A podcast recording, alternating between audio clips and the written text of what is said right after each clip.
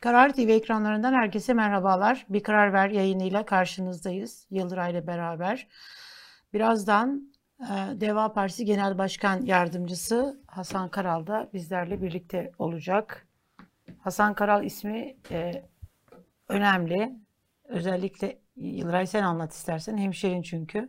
Evet, e, Erdoğan açısından çok önemli. AK Parti, AK Parti açısından çok kritik bir isimdi. AK Parti onun, Rize'deki kurucusu. Evet, Rize'deki kurucusu ama Deva Partisi'nde şu anda. Deva Partisi'nde Deva Partisi'ne geçmesi bayağı böyle bir, bir olay oldu. Deprem etkisi evet, e, yaratmıştı. yaratmıştı. Tabii Deva Partisi kurucularından biri evet, aynı zamanda yeni geçmedi. Yani ama şöyleydi. Az duyuldu yani bunun şeyin çok fazla farkına olmadı insanlar. Ya yani şöyle bakılan bir, bir şey isimdi herhalde değil mi? Mesela AK Parti'den herkes geçebilir ama Hasan Karal geçmez. Yani Erdoğan'la yakınlığı, münasebeti. Ben, ben en çok Deva Partisi kurucular listesini gördüğümde en şaşırdığım isim.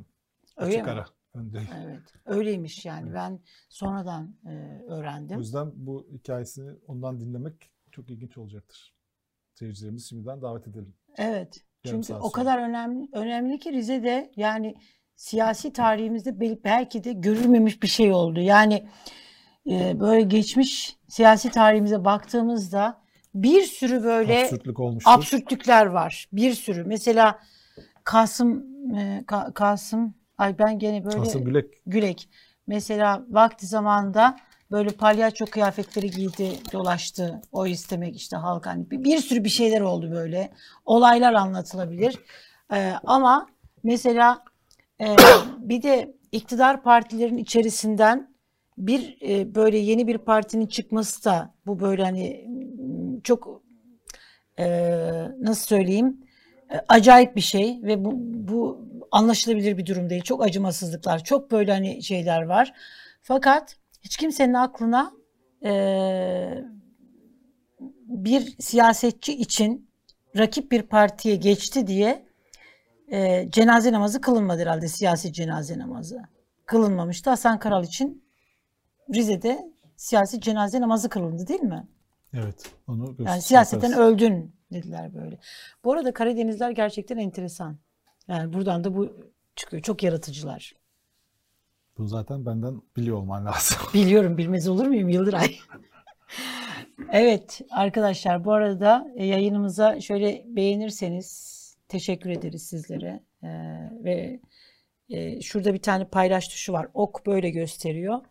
Ee, o paylaş tuşundan da bu yayınımızın e, kendi hesaplarınızdan böyle hani duyurulmasını duyurursanız, paylaşırsanız çok seviniriz. Ekstra teşekkür ederiz sizlere. Ee, ya bu çok ilginç bir şey yaşandı dün. Dün akşam Polonya. Evet. Ay, çok acayip bir şey var. Bizde. Biden'ın paylaştığı fotoğraf. Gömleğimi düzelteyim böyle hazır ekrana gelmişken. Ben de düzelteyim. Böyle. Uyumlu giyinmişiz biz bugün.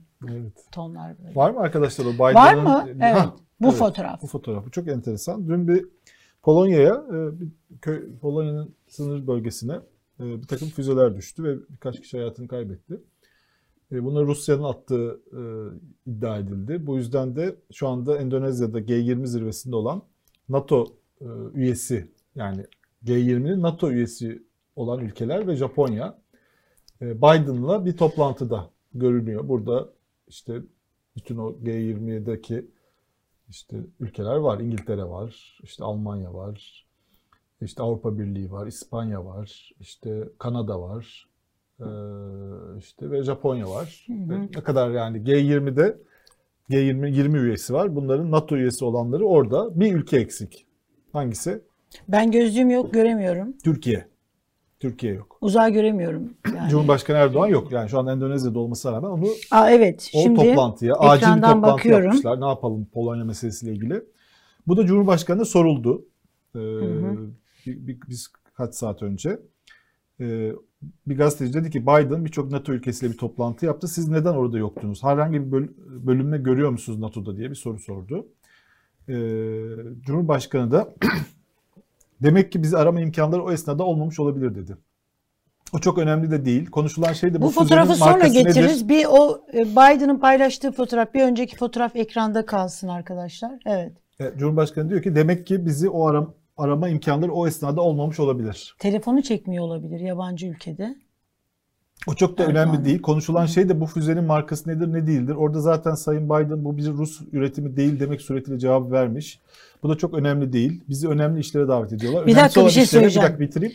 Önemsiz olan işlere de gitmemize gerek yok. Bir şey söyleyeceğim. Masa, masada yok. Masada da zaten konuşulan bir şey yok. E, füzenin markası falan tartışıldı gibi. Orayı magazin yani sulandırma. Erdoğan'ın söylediği şeyleri söylüyorsun değil mi? Evet evet. Yani ama o masada Erdoğan konuşması bu. Ha, er, yani yani masada zaten diyor çok da önemli değil. Bizi değil. Önemli işlere davet ediyorlar. Önemsiz olan işlerle gitmemize gerek yok demiş. Abi ya Yıldıray bir masaya bu kadar çamur atmak da yani biraz tuhaf gerçekten. Yani o davet edilmez, edilmedi mi Cumhurbaşkanı bu toplantı? Normalde zaten G yirmi'de bir NATO üyesi olan Türkiye kalmış. Biden'la da görüşmüştü. Evet. Bir on beş dakikalık. Davet edildi de gitmedi. Burada ama diyor ki bize hayır, ulaşamamışlar diyor. Davet edildi de gitmedi değil. Diyor ki bize ulaşamadılar galiba diyor. Bizi arama Benim... imkanları o esnada olmamış olabilir diyor. O ne demek? Bizi arama imkanları olmamış. Aramamışlar yani. Türkiye'yi davet etmemişler anlıyorum ben burada. Şimdi telefonlarda şey var ya acil arama aranacaklar listesi. Yani önemli olduğunda başa, başa bir şey geldiğinde bu sadece bizim için değil. Senin telefon, benim telefonda da akla ilk gelen acil hani başa bir şey geldi kim arar? Bu, bu zaten yirmi da, ülke var burada. Tamam işte. Yani sen şey diyorum ki onun içerisinde anlamaya çalışıyorum. Anlamaya onun içerisinde anladım. De herhalde yani kritik bir şey olduğunda biz kimlerle buluşalım diye düşünülmüş. Burada iki, dört, altı, sekiz, on bir kişi var. Ee, Erdoğan'la birlikte yani Türkiye ile birlikte pardon çok özür. Türkiye ile birlikte çağrılmayan Çağrılmayan kimse yok NATO üyesi olan. Ekstradan bir de Japonya'da çağrılmış. Yani bir tek G yirmi zirvesinin liderlerinde NATO üyesi olan ülkelerin hepsi çağrılmış. Oradaki olanlar. Hı hı, orada olanlar. Anladım. yirmi ülkeden. yirmi ülke. Yani ben burada sayıyı saydım da şuradan. iki, dört, altı, sekiz, on, on bir. Hı hı. Yani sen diyorsun ki toplantıya katılan o, o, o toplantıda olanlar. Geri kalanları NATO üyesi değiller. Yani ha, Suudi tamam. Arabistan var. işte Başka evet. ülkeler var. Bu önemli bir şey bence. Yani davet yani ulaşılamamış olmak değil. Böyle bir zaten kriz aynı anında o... NATO üyeleri arası çağrılırken Türkiye çağrılmamış mı? Burada ilginç bir şey var yani. Bu böyle şeyde de önemsememiş bunu. Ya önemsememiş değil. Bence orada şey yapmaya çalışıyor. Yani bir algı, bir böyle hani durumu kurtarma açıklaması o. Yani E, bize ulaşamamış olabilirler. Bak şimdi bize ulaşamamış olabilirler. A, hani e, o, o, o esnada bize ulaşamamış olabilirler. Tamam. Peki ulaşamadılar. Ondan sonra diyor ki zaten diyor o masada çok hani e, önemli e, konuşulan bir şey de yok. Füzenin markası falan konuşulmuştur. Bu da orayı önemsizleştirme. Yani Erdoğan'ın bir böyle hani propaganda ve algı konusundaki ustalığını burada da göster gösteriyor. E, önemsiz konuşulmuş. Önemli konu olsaydı zaten bizi çağırırlardı. Şimdi diğerleri Almanya Başbakanı çok önemsiz konulara mı çağrıldı ya da İngiltere Başbakanı? İşte onu yani yani, yani burada neresinden tutarsan tut. Güven sorunu mu var? NATO şeyiyle bu Rusya meselesinde Türkiye bu konuda çünkü bir de gerçekten o Ukrayna'ya düşen füzelerde şey Polonya'ya düşen füzelerin de Rus işi olmadığı ile ilgili de kanaatler artıyor. Yani onun Ukrayna yanlışlıkla düşen Ukrayna füzeleri olduğu da söyleniyor. O da olabilir. Yani o toplantının acil yapılması da çok e, gerekli değilmiş. Yani günün sonunda aslında bu ortaya çıkıyor. E, Amerika da bunu kabul etti anladığım kadarıyla. Yani şimdi tam sabahtan bakamadım ama ilk okuduğum şeylerde onu anladım.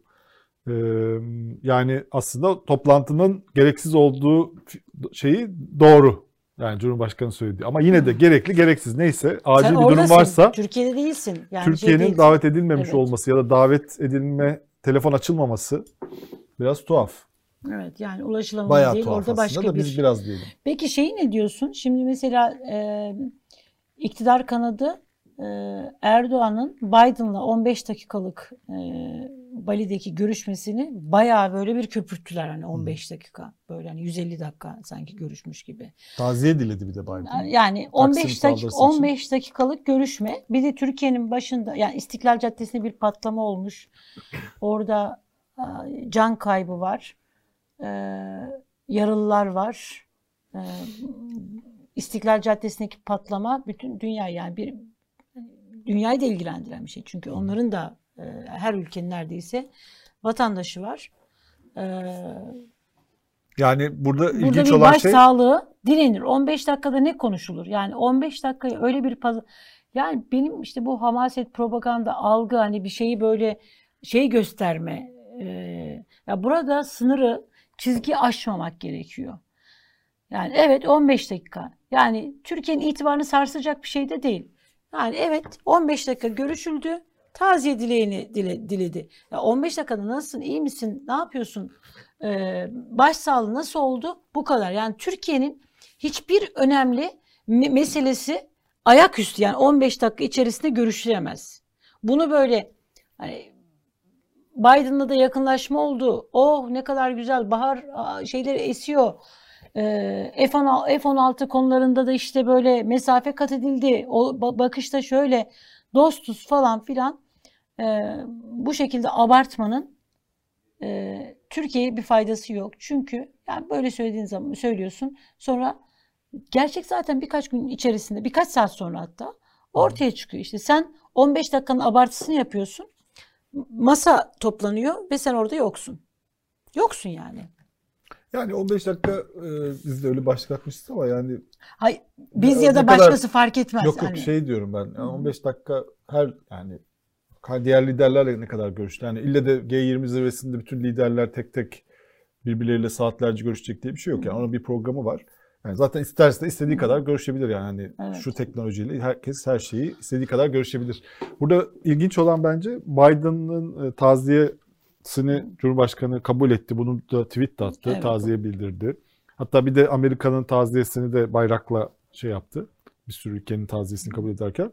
Ama İçişleri Bakanı burada ne dedi? Ayrı telden. O dedi ki biz kabul etmiyoruz dedi taziyesini. Yani ama taziye kabul etme makamı İçişleri Bakanı değil. Cumhurbaşkanı. O da kabul etmiş. Yani burada, burada iki tane farklı şey var. Yani İçişleri İki, Bakanı direkt Amerika'yı suçluyor. Ama aynı anda Cumhurbaşkanı o suçlarken aynı anda Cumhurbaşkanı Biden on beş dakika otuz dakika orada görüşüyor ve taziye bildiriyor. Hiç öyle bir şey de yok yani, görüşmüyorum seninle, siz bu saldırı bizim ülkemizde bomba patlattınız havasında bir şey yok yani. Hani şeyi izlesen, ah haberi izlesen Amerika patlattı bombayı. Hayır benim, benim bu on beş dakikayla alakalı bu kadar böyle hani davul zurna çalacak e, böyle aşamaya gelinmesini garipsemem şundan dolayı. Şimdi Biden biliyorsun, Biden'la alakalı Biden seçimlerinde e, seçim kampanyasında neler söylendi yani. Trump'ın evet, Erdoğan. Görüştü ama yani bir taraftan bir böyle hani Biden'ı böyle bir hani düşman, Türkiye'de hani Erdoğan'ı istemeyen böyle bir şey olarak yansıtıp öbür taraftan on beş dakika görüşünce de oh ne kadar güzel davul zurna çalma havası. Evet hani, ama esas benim garipsediğim şey bu. NATO zirvesi meselesi. Evet. Acil NATO zirvesinde Türkiye'nin olmaması. Yani bu böyle füzelerin Rus, markası çok mu Rusya, konuşuldu. Rusya ile ilişkili görünüyor Türkiye, böyle ilginç. Yani Ukrayna meselesi aslında Türkiye Ukrayna'ya da destek veriyor. Yani bir denge politikası gidiyor. Yani. Olması gereken de bu. Devlet evet, böyledir. Yani. yani kendi ülkenin çıkarlarını gözetirsin. Orada da bir denge, kendine böyle manevra alanı e, oluşturacak. Böyle hani bir şey, çıkış alanları da bırakırsın. Yani uçakta acil dönerken çıkış. Sorarlarsa gazeteciler, cesaret ederlerse sormaya bunu. E, Ve şeyi de olur. Söylemiş Erdoğan. E, bu e, Rusya'nın açıklamasına saygı duyuyorum. Orada bir şey böyle. Evet, Rusya'ya inanıyor, inandığını şey yapmış. Mecburen Rusya'nın açıklamasına saygı duymak mecburiyetindeyim. Mecburiyetindeyim, durumundayım demiş. Bu da garip geldi bana. Durumundayım, saygı duymak durumundayım. Saygı duyuyorum değil, saygı duymak mecburiyetten durumundayım. Biraz onun Türkçesi biraz öyle kullanıyor. Yani saygı ha. Yani zorunlu olarak saygı duyuyorum gibi değil de. Yani Rize'li aşamada... uslubu o zaman. Aa, yani çok tuhaf. Ya şeyi gördün mü? Şimdi bunlar önemli, evet. Ee, Milli Eğitim Bakanı. Milli Eğitim Bakanı'na bu hani Türkiye'nin her zaman, dünyada da bu böyledir. Her zaman bir atanamayan öğretmenler problemi var işte. E, E Y T'liler problemi hep oluyor. Atanamayan öğretmenler, atanamayan polisler, atanamayan kamu görevlileri. Hep böyle hani bir problem var. Her bakanlığı ilgilendiren bir şey. Bir tane öğretmen e, elinde çiçekle Milli Eğitim Bakanı'nın önüne çıktı ve çiçekler de gayet güzel. Yani hmm. bu ekonomik krizde böylesi yani para para yani bir çiçek almış, bir şey hmm. önemsemiş. Nezaket göstermiş ve çiçeğini verirken de e, bir videoya bakalım mı arkadaşlar?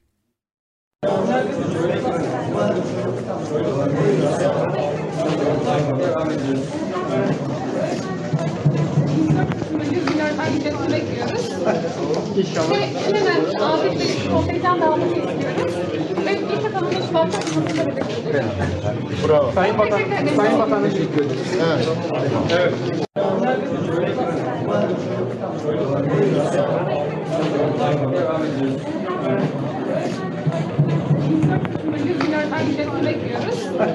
İnşallah. Ve hemen Ahmet Bey'i sohbetten dağılmak istiyoruz. Ve bir takımın iş varsa kısımda bekliyoruz. Bravo. Sayın Bakan, Sayın Bakan'a teşekkür ederim. Evet. Evet. Böyle hani e,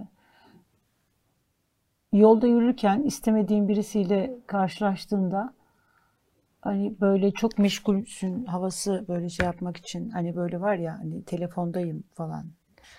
Ondan sonra e, seni görmüyorum. Hani şu an önemli bir görüşme yapıyorum. Ya da hani kafayı çevirir böyle bakarsın. Bu arada herhalde telefonunu çıkart çıkartamadı. Elini kulağına bu böyle bir şey alışkanlık var ya, aslında kulağını kaşımıyor. Alışkanlık, telefon, ya onu bu çıkartamayınca şeylerde böyle var ne... bu e, siyasetten gelmeyen bakanlarda evet. Böyle e, kriz anlarında ne yapacağını bilememe durumu olabiliyor. Yani vatandaşla ilişki konusunda da iyi evet. değiller. Evet. Yani bu mesela bence Milli Eğitim Bakanı iyi bir Milli Eğitim Bakanı bence. Evet. Yani şu an yani AK Parti'nin bulduğu İyi Milli Eğitim Bakanlarından biri. Son dönemdeki, son dönemdeki diyelim. Dönemdeki. Çünkü işi bilen biri. İşi bilen. Ö Ama AK Parti'nin reformist dönemindeki yani. Milli Eğitim Bakanları iyiydi. Evet. Ondan sonra e, hani AK Parti'nin muktedir olduğu dönemlerde seçtiği Milli Eğitim Bakanları var. Hani onlar evet. hani böyle Ama hiç böyle siyaset şey yap, değil. Siyasetçi olmadığı için evet. vatandaşın sorunlarını çözme şeyine konusunda empati şeyi o kadar gelişkin değil. Siyasetçi olsa o çiçeği alır. Tamam yapacağız tabii ki. Ne demek? Elimizden geleni yapıyoruz. Bir şey der yani. Yani zor, tepki vereceğini kızla, bilmiyor. Kızla, çok kibarca bir şeyler söylüyor yani. Öyle böyle bağıran biri yok karşısında yani. Mesela Hüseyin Çelik olsaydı o çok Allah çiçeği alır, o vatandaşa da sarılır. Kardeşim benim çözdüm tamam sen bir Hüseyin gel. Hüseyin Çelik ama aynı zamanda iyi de bir Milli Eğitim Bakanıydı. Tabii ki. Tabii ki. Şimdi burada şey var. Bir de tabii bu bakanların şey zorluğu da var Yıldıray. Ee, burada sadece böyle siyaseti bilmeme değil. Şimdi mesela ne yetkisiz ha, bakanlar, evet. siyasi teknisyen bunlar, bakan Aynen. değil. Şimdi bakan dediğin zaman ne? Bir eğitim politikasıyla alakalı Hı. ya da kendi alanıyla alakalı inisiyatif kullanabilen. Hı. Yani kullanıyordu bakanlar işte hani şeyler. Ne var ki yani bir bakan hani orada o vatandaşın gönlünü, öğretmen vatandaşın gönlünü alırsın. Ama alacağız dese Fakat bir türlü. Fakat şimdi kameralar çekiyor. O Milli Eğitim Bakanı Mahmut Bey, Sayın Bakan... Orada böyle şey yapıyor. Şimdi bir şey dese Erdoğan sen kime sordun da bunu söyledin der. Bir de Erdoğan'ın onu açıklama ihtimali var. Evet. Bir, bir müjde varsa onu Erdoğan açıklayacaktır evet, belki. Orada tabii. bence müjde sorun şeyi de olabilir yani. yani. Hani açıklayacağım evet. da şimdi. O yüzden işte böyle şey kulağını kaşımıyor. O telefon hani olsa telefonu çıkartabilse hani telefon diyecek ama Hı. diyemiyor.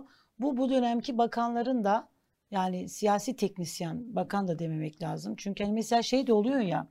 Bu pazartesi günleri Erdoğan bakanlarıyla görüşüyor, kabine toplantısı diyor. Yani. Medyada da bu hata çok yapılıyor. yapılıyor.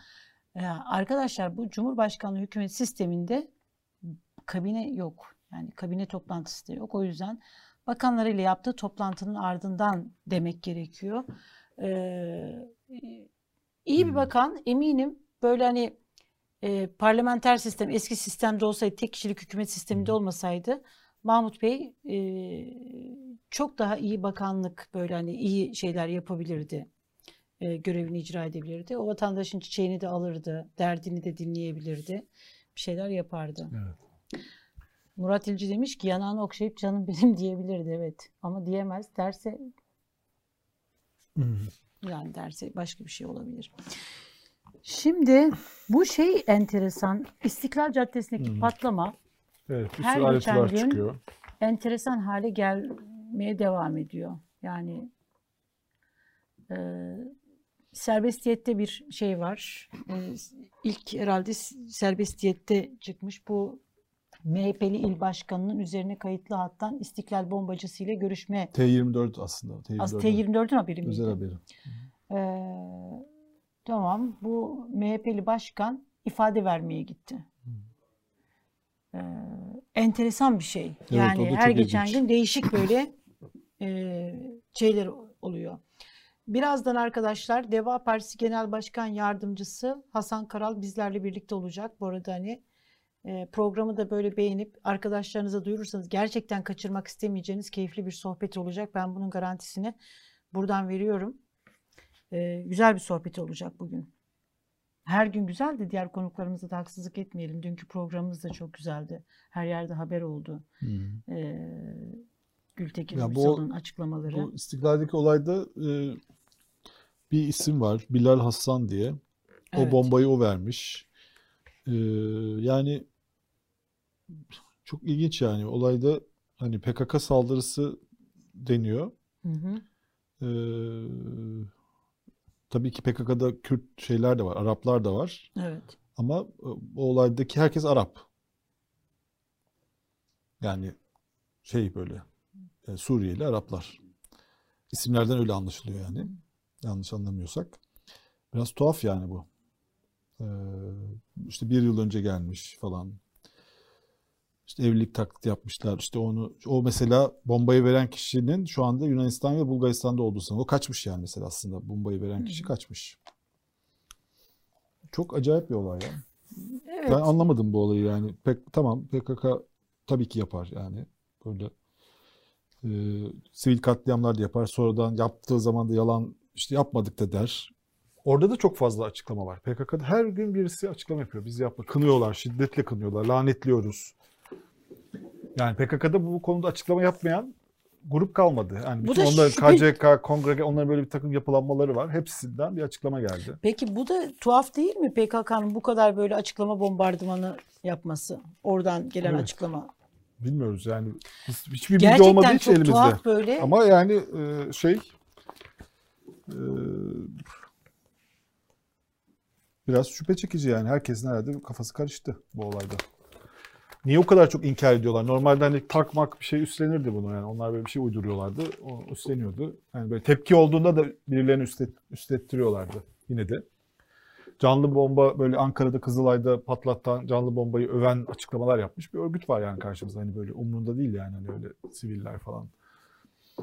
Ee, o yüzden de e, niye bu kadar çok şey yapıyor? Biz değiliz mesajı veriyor ilk andan itibaren. Belki içi, iç iç kavga vardır. P K K içinde bir iç kavga, bir fraksiyon kavgasının sonucudur. Onlar da böyle olayı böyle kendileri üzerine atmaya çalışıyorlardır. Bilmiyoruz. Ama her bakımdan e, ayrıntılar da çok ilginç. Yani. Bayağı yani anlaşılan. Şimdi amatör görünüyor ama hazırlık itibariyle gayet profesyonel görünüyor her şey. İşte evli olarak taklit yapmışlar. E, ikisi çift olarak. Yani bir evde yaşamışlar, bir yerde çalışmaya başlamış hatta. Kadın sürekli ağır makyaj yapıyormuş böyle hani normal bir insanmış görünmek için. Her bakımdan ilginç. Neyse. Meral Akşener grup konuşuyor. Toplantısında konuşuyor. İktidar bir teröristin mülteci kılığına girerek dört ay ülkemizde kaçak yaşamasına göz yummaz demiş. Ee, şimdi burada ya dört ay değil iyi saklandığı zaman altı ayda saklanabilir. Yani Ee, doğru. Yani bir istihbarat ya da güvenlik açığı varsa bunlar. Buradan ama eleştirilebilir gerçekten. Eleştirilebilir. Benim buradaki yani takıldığım, takıntı haline getirdim ve oradan bir türlü çıkamıyorum ben. Ee, yani patlama oluyor. Patlama olduktan bir saat sonra Esenler'deki evine polis gidiyor. Şimdi patlama olduktan sonra eee olay yerine geliyorsun. Olayı anlamaya çalışman. Tamam ne oldu? Ne bitiyor?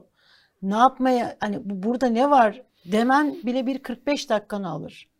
Sadece hani patlama oldu. Ne kadar kişi öldü? O anda bir kriz masası kuramazsın. Elindeki böyle hani diyelim ki elinde şüpheliler listesi var. Bunlardan kim yapmıştır buna bakamazsın. Tam bir saat değil ama daha fazla. Ya daha fazla da ama iktidar medyası bir saat dediği için. Yani bunlar bütün hürriyette şeyde milliyette. Bir saatten yani. Fazla. Ama yani burada iki saat bile olsa Yıldıray. Yani bu olayı bu kadar çabuk böyle bir şey. Ya burada tabii ki gurur duymamız gerekiyor. Ama yani aynı kişi kadar. İşte o kaçan evet. Kişiyi yakaladılar. Yani o doğru. Yakaladılar doğru. Yani burada bir, bir şey var. Eğer elinizde bir istihbarat varsa bunu hani engelleme şeyiniz vardıysa, ya burada bir tuhaflık var. O tuhaflık şu: eğer öncesinde haberin varsa, bir şüphen varsa engelleyebilirdin.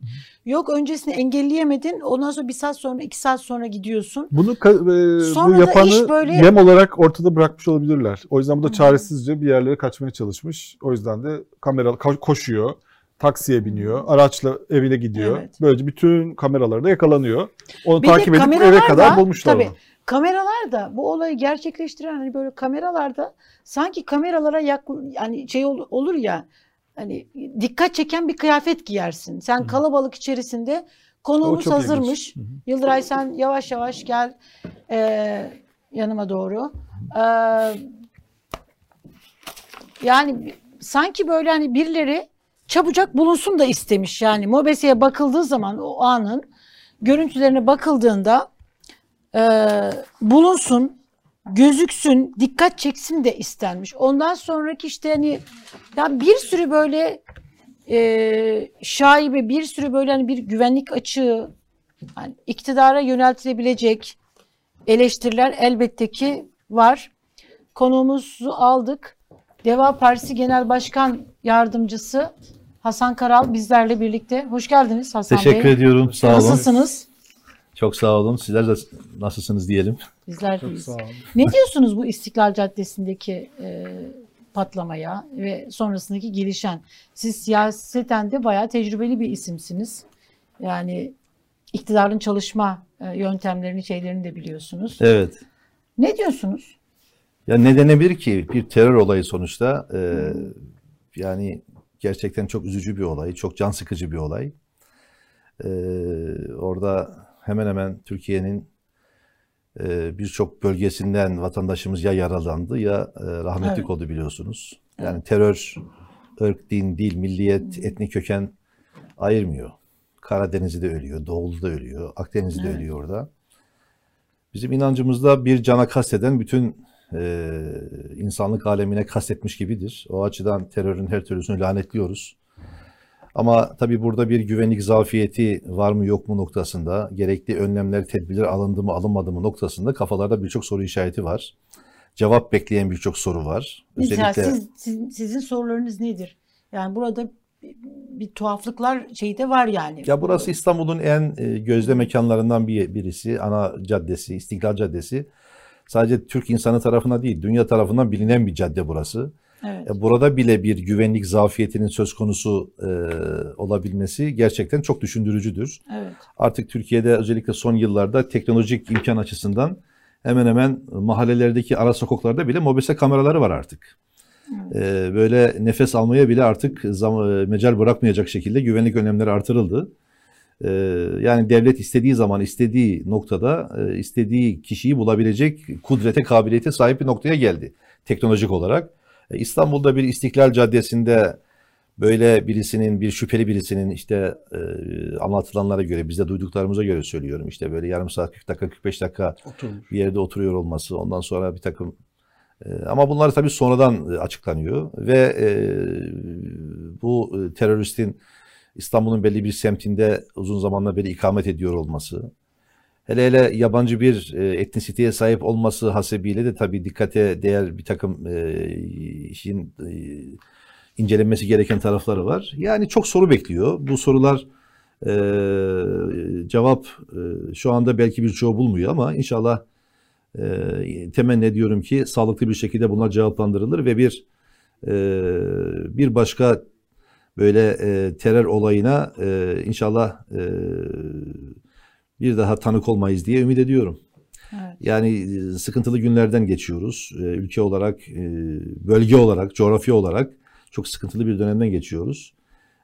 Çok daha dikkatli, çok daha tedbirli ve temkinli olmamız gerektiği kanaatindeyim. Yani başımızda hemen hemen kargaşanın olmadığı bir ülke yok. Evet. Bakıyorsunuz işte hemen zaten kuzeyimizde savaş var.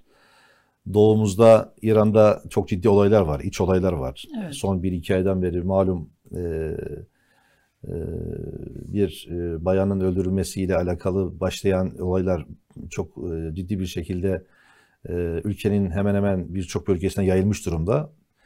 Dış basına çok fazla bu e, yansımıyor ama İran'da hakikaten çok ciddi problem var şu anda. E, öbür taraftan Irak'ın durumu zaten malum. Irak'ta çok ciddi kargaşa var. E, aylar süren bir hükümet e, kargaşasından sonra daha yeni bir hükümet kurulabildi ancak. E, Suriye malum zaten. Etrafımız böyle çepeçevre sarılmış durumda. E, böyle de bir ortamda seçime gidiyoruz. E, seçime evet. gitme arifesinde de e, Türkiye'de e, art niyetli olan birçok kesim, Ee, dışarıdan destekli olabilecek olan da birçok e, örgüt durumu fırsata çevirebilecek e, bir takım eylemlere girişebilir. Çok dikkatli olmamız gerekiyor diye düşünüyorum. Ee, ben müsaadeniz olursa şeyden, yani yayına girerken de e, böyle biraz bahsettik. Şimdi hani siyasi tarihimize baktığımızda pek çok böyle absürt şeyler var siyasetçilerle ilgili. Evet. Özellikle de güçlü iktidar partilerinin içerisinden ayrılan, ayrılıp ayrı bir parti kuran siyasetçilerin başlarına gelmedik böyle şeylerde kalıyor. Ağır ithamlar, suçlamalar, itibarsızlaştırma filan. Yani bir sürü olay var ama sizin başınıza gelen böyle hani Demokrat Parti'nin çok, Türkiye'nin çok partili sisteme geçtiği günden bu, bu yana hiçbir siyasetçinin başına gelmedi herhalde. Yanılıyor muyum? ee, neyi kastediyorsun anlayamadım ben. Kimin başına gelmedi? Siyasetçilerin başına geldi. Öyle mi? Sizin başınıza geldi. Başka siyasetçilerin evet, evet, başına. Evet, evet. Ya bir videoya bakalım arkadaşlar. Ekranlarını yeni açanlar için söyleyelim. Hasan Karal e, Deva Partisi'ne geçtikten sonra memleketi Rize'de kendisiyle alakalı eyvallah. Siyasi cenaze namazı kılındı. Gıyabi. Gıyabi pardon. Siyasi gıyabi. Evet. Siyasi ama. Siyasi. Siyasi gıyabi. Ölü böyle hani. E, Cenab-ı bir bakalım mı videoya arkadaşlar?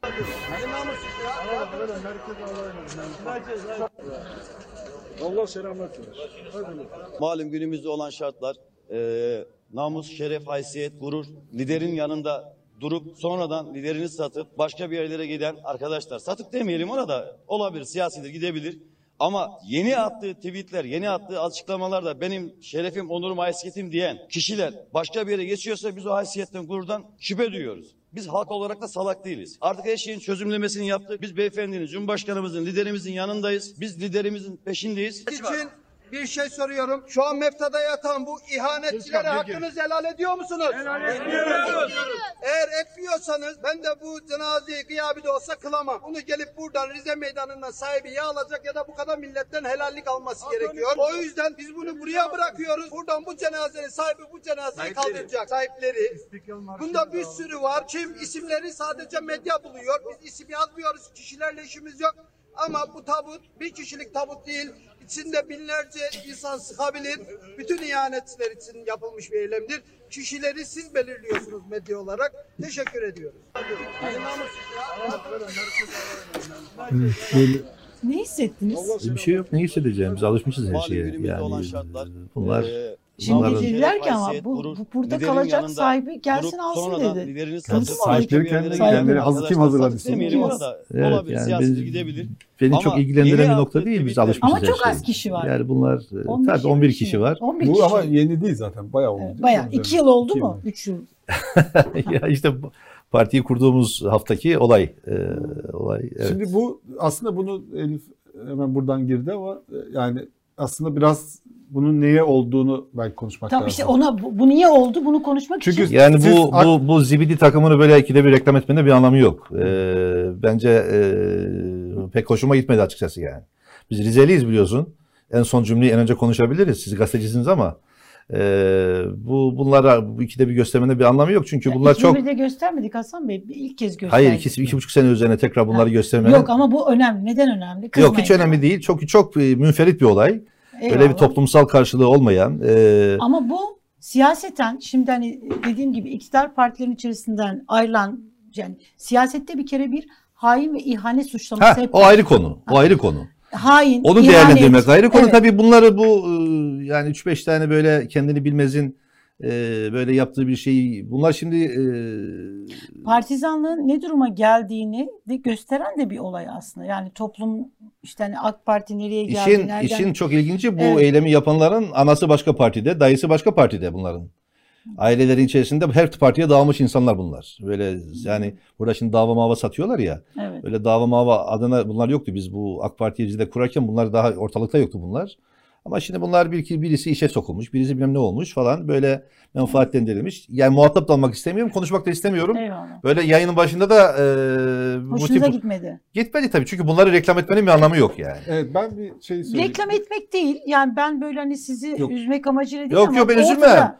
Orada... Biz yağmur vurmuş, dolu vurmuş, kar yağmış siyasetçileriz. Biz saksıda yetişmiş siyasetçiler değiliz Elif Hanım. Gökten zembile de inmiş değiliz. Biz her şeye alışmışız. Orta birden beri çocukluğumuzun ilk, çocukluğumuzun ilk başlarından beri siyasete olan insanlarız. O açıdan biz her türlü olumsuzluğa alışmış insanlarız. Bizi etkilemez. Zaten eğer e, demirden koksaydık biz trene binmezdik yani. Ama zaten burada bir e, şey var. E, sizin Deva Partisi'ne girmeniz bayağı evet. e, önemli bir olay oldu. Çünkü siz AK Parti'nin Rize'deki kurucu İl başkanısınız. Evet, doğru, İl, doğru, il başkanısınız. Yani iki bin birdeki evet. AK Parti Rize'de, yani Recep Tayyip Erdoğan'ın memleketi olan Rize'de kuran kişi sizsiniz. Evet. Bu çok yani Deva diğer yani şu anda muhalefet partiler açısından da hani çok zor, kolay bir şey değil bu Rize için düşündüğümüzde. Ee, önce nasıl oldu? Önce AK Parti kuruluş sürecini biraz konuşalım isterseniz. Evet. Oradan başlayalım. Nasıl siz nasıl? Çünkü siz çok da gençtiniz o sırada. yirmi yedi yaşındaydım. yirmi yedi yaşında AK Parti'nin evet. kurucu il başkanı oldunuz. Nasıl sizi buldu Cumhurbaşkanı o sırada?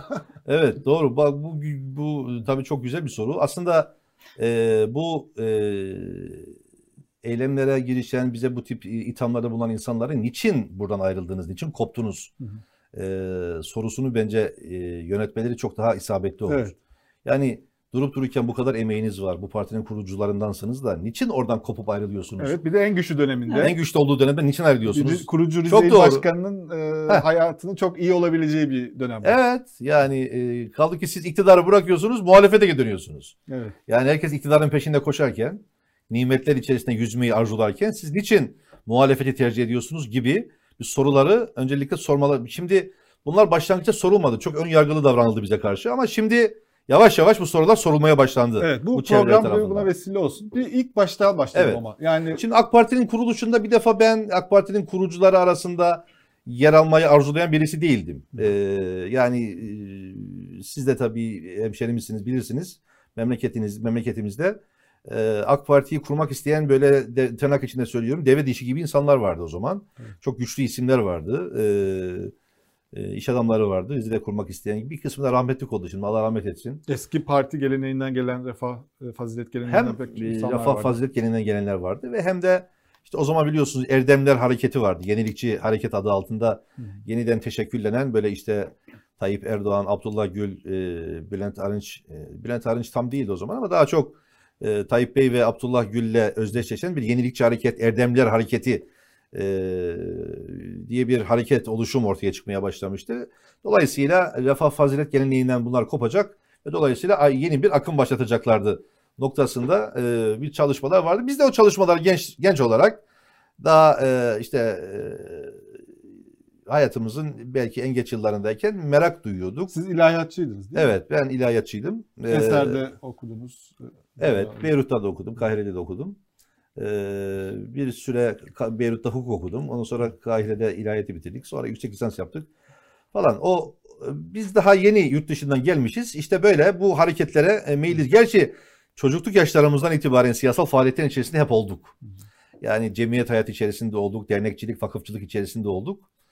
Ama e, bu AK Parti kurulma aşamasında da ilgiliydik yani, ilgiliydik. Ama ben o zaman Rize'de bir başka arkadaşımın il başkanı olmasını arzu ediyordum. Benim öyle bir il başkanı olabilme gibi ne sosyolojik olarak, ne ekonomik olarak, ne de bir başka işte faktör olarak hazır durumda değildim yani. Daha yirmi yedi yaşındayız, yeni gelmişiz, ee, yeni bir hayata başlıyoruz. Fakat on bir on iki tane il başkanı adayı vardı. Onlar üzerinde bir ittifak kurulamadı. Ee, yani araştırmalar yapıldı. Hani deniyor ya işte sizi il başkanı yaptı, o kadar genç yaşta bırakıp gittiniz falan deniyor ya. Yani buna da bir cevap olması açısından söylüyorum yani. Benim il başkanı olayım diye bir talebim olmadı yani. Beni il başkanı yapın demedim yani.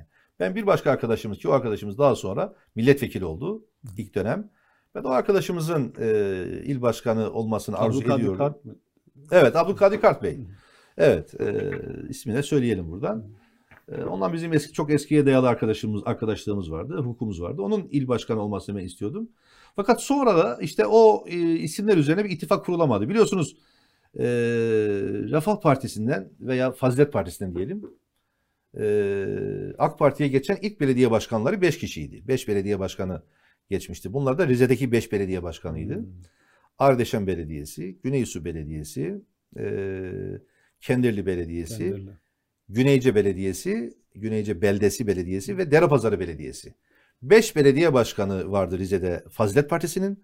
Oradan ilk istifalarını vererek işte AK Parti daha kurulmamış. Tayyip Erdoğan'ın işte bu Erdemliler hareketiyle beraber E, yola çıkmaya karar vermişlerdi.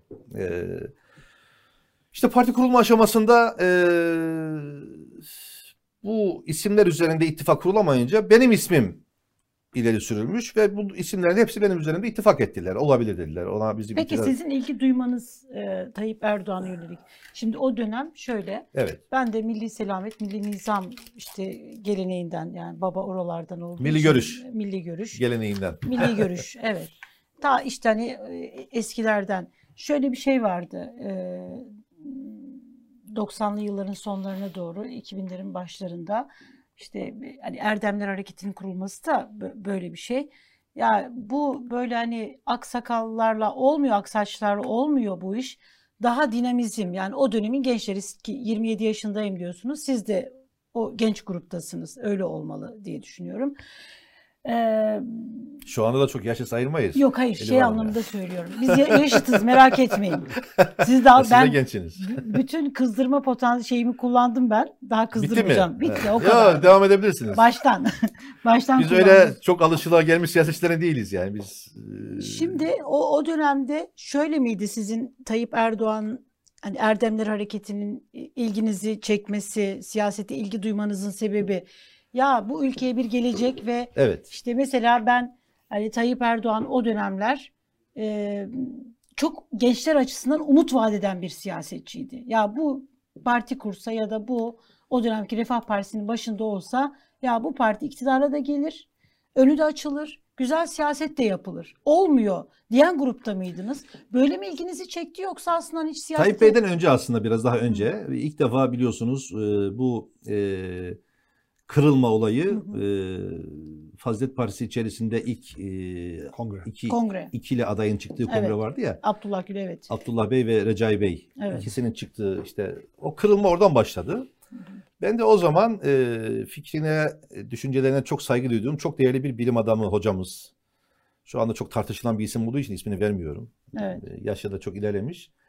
Ona ben sordum. Ee, dedim ki e, hocam dedim, ne yapacağız dedim. Yani biz şimdi böyle bir noktaya geldik. Biz de işte genç yaştayız ama evet, e, sonuçta bu fikriyata yakın bir isim ismiz. Dedi ki bu Türkiye'deki işte muhafazakar kesimin son şansıdır dedi. Bu Abdullah Bey e, ve ekibinin e, kazanmasıyla beraber ancak bir nefes alınabilir.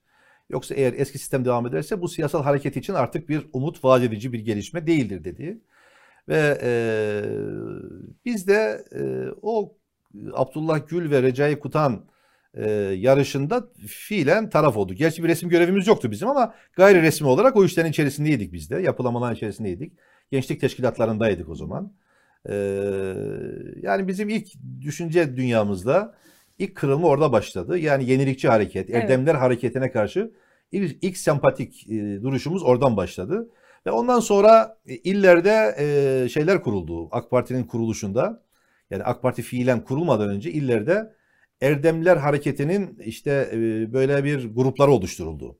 Hı hı. Memleketimiz Rize'de de bir on kişilik grup oluşturuldu. Hı hı.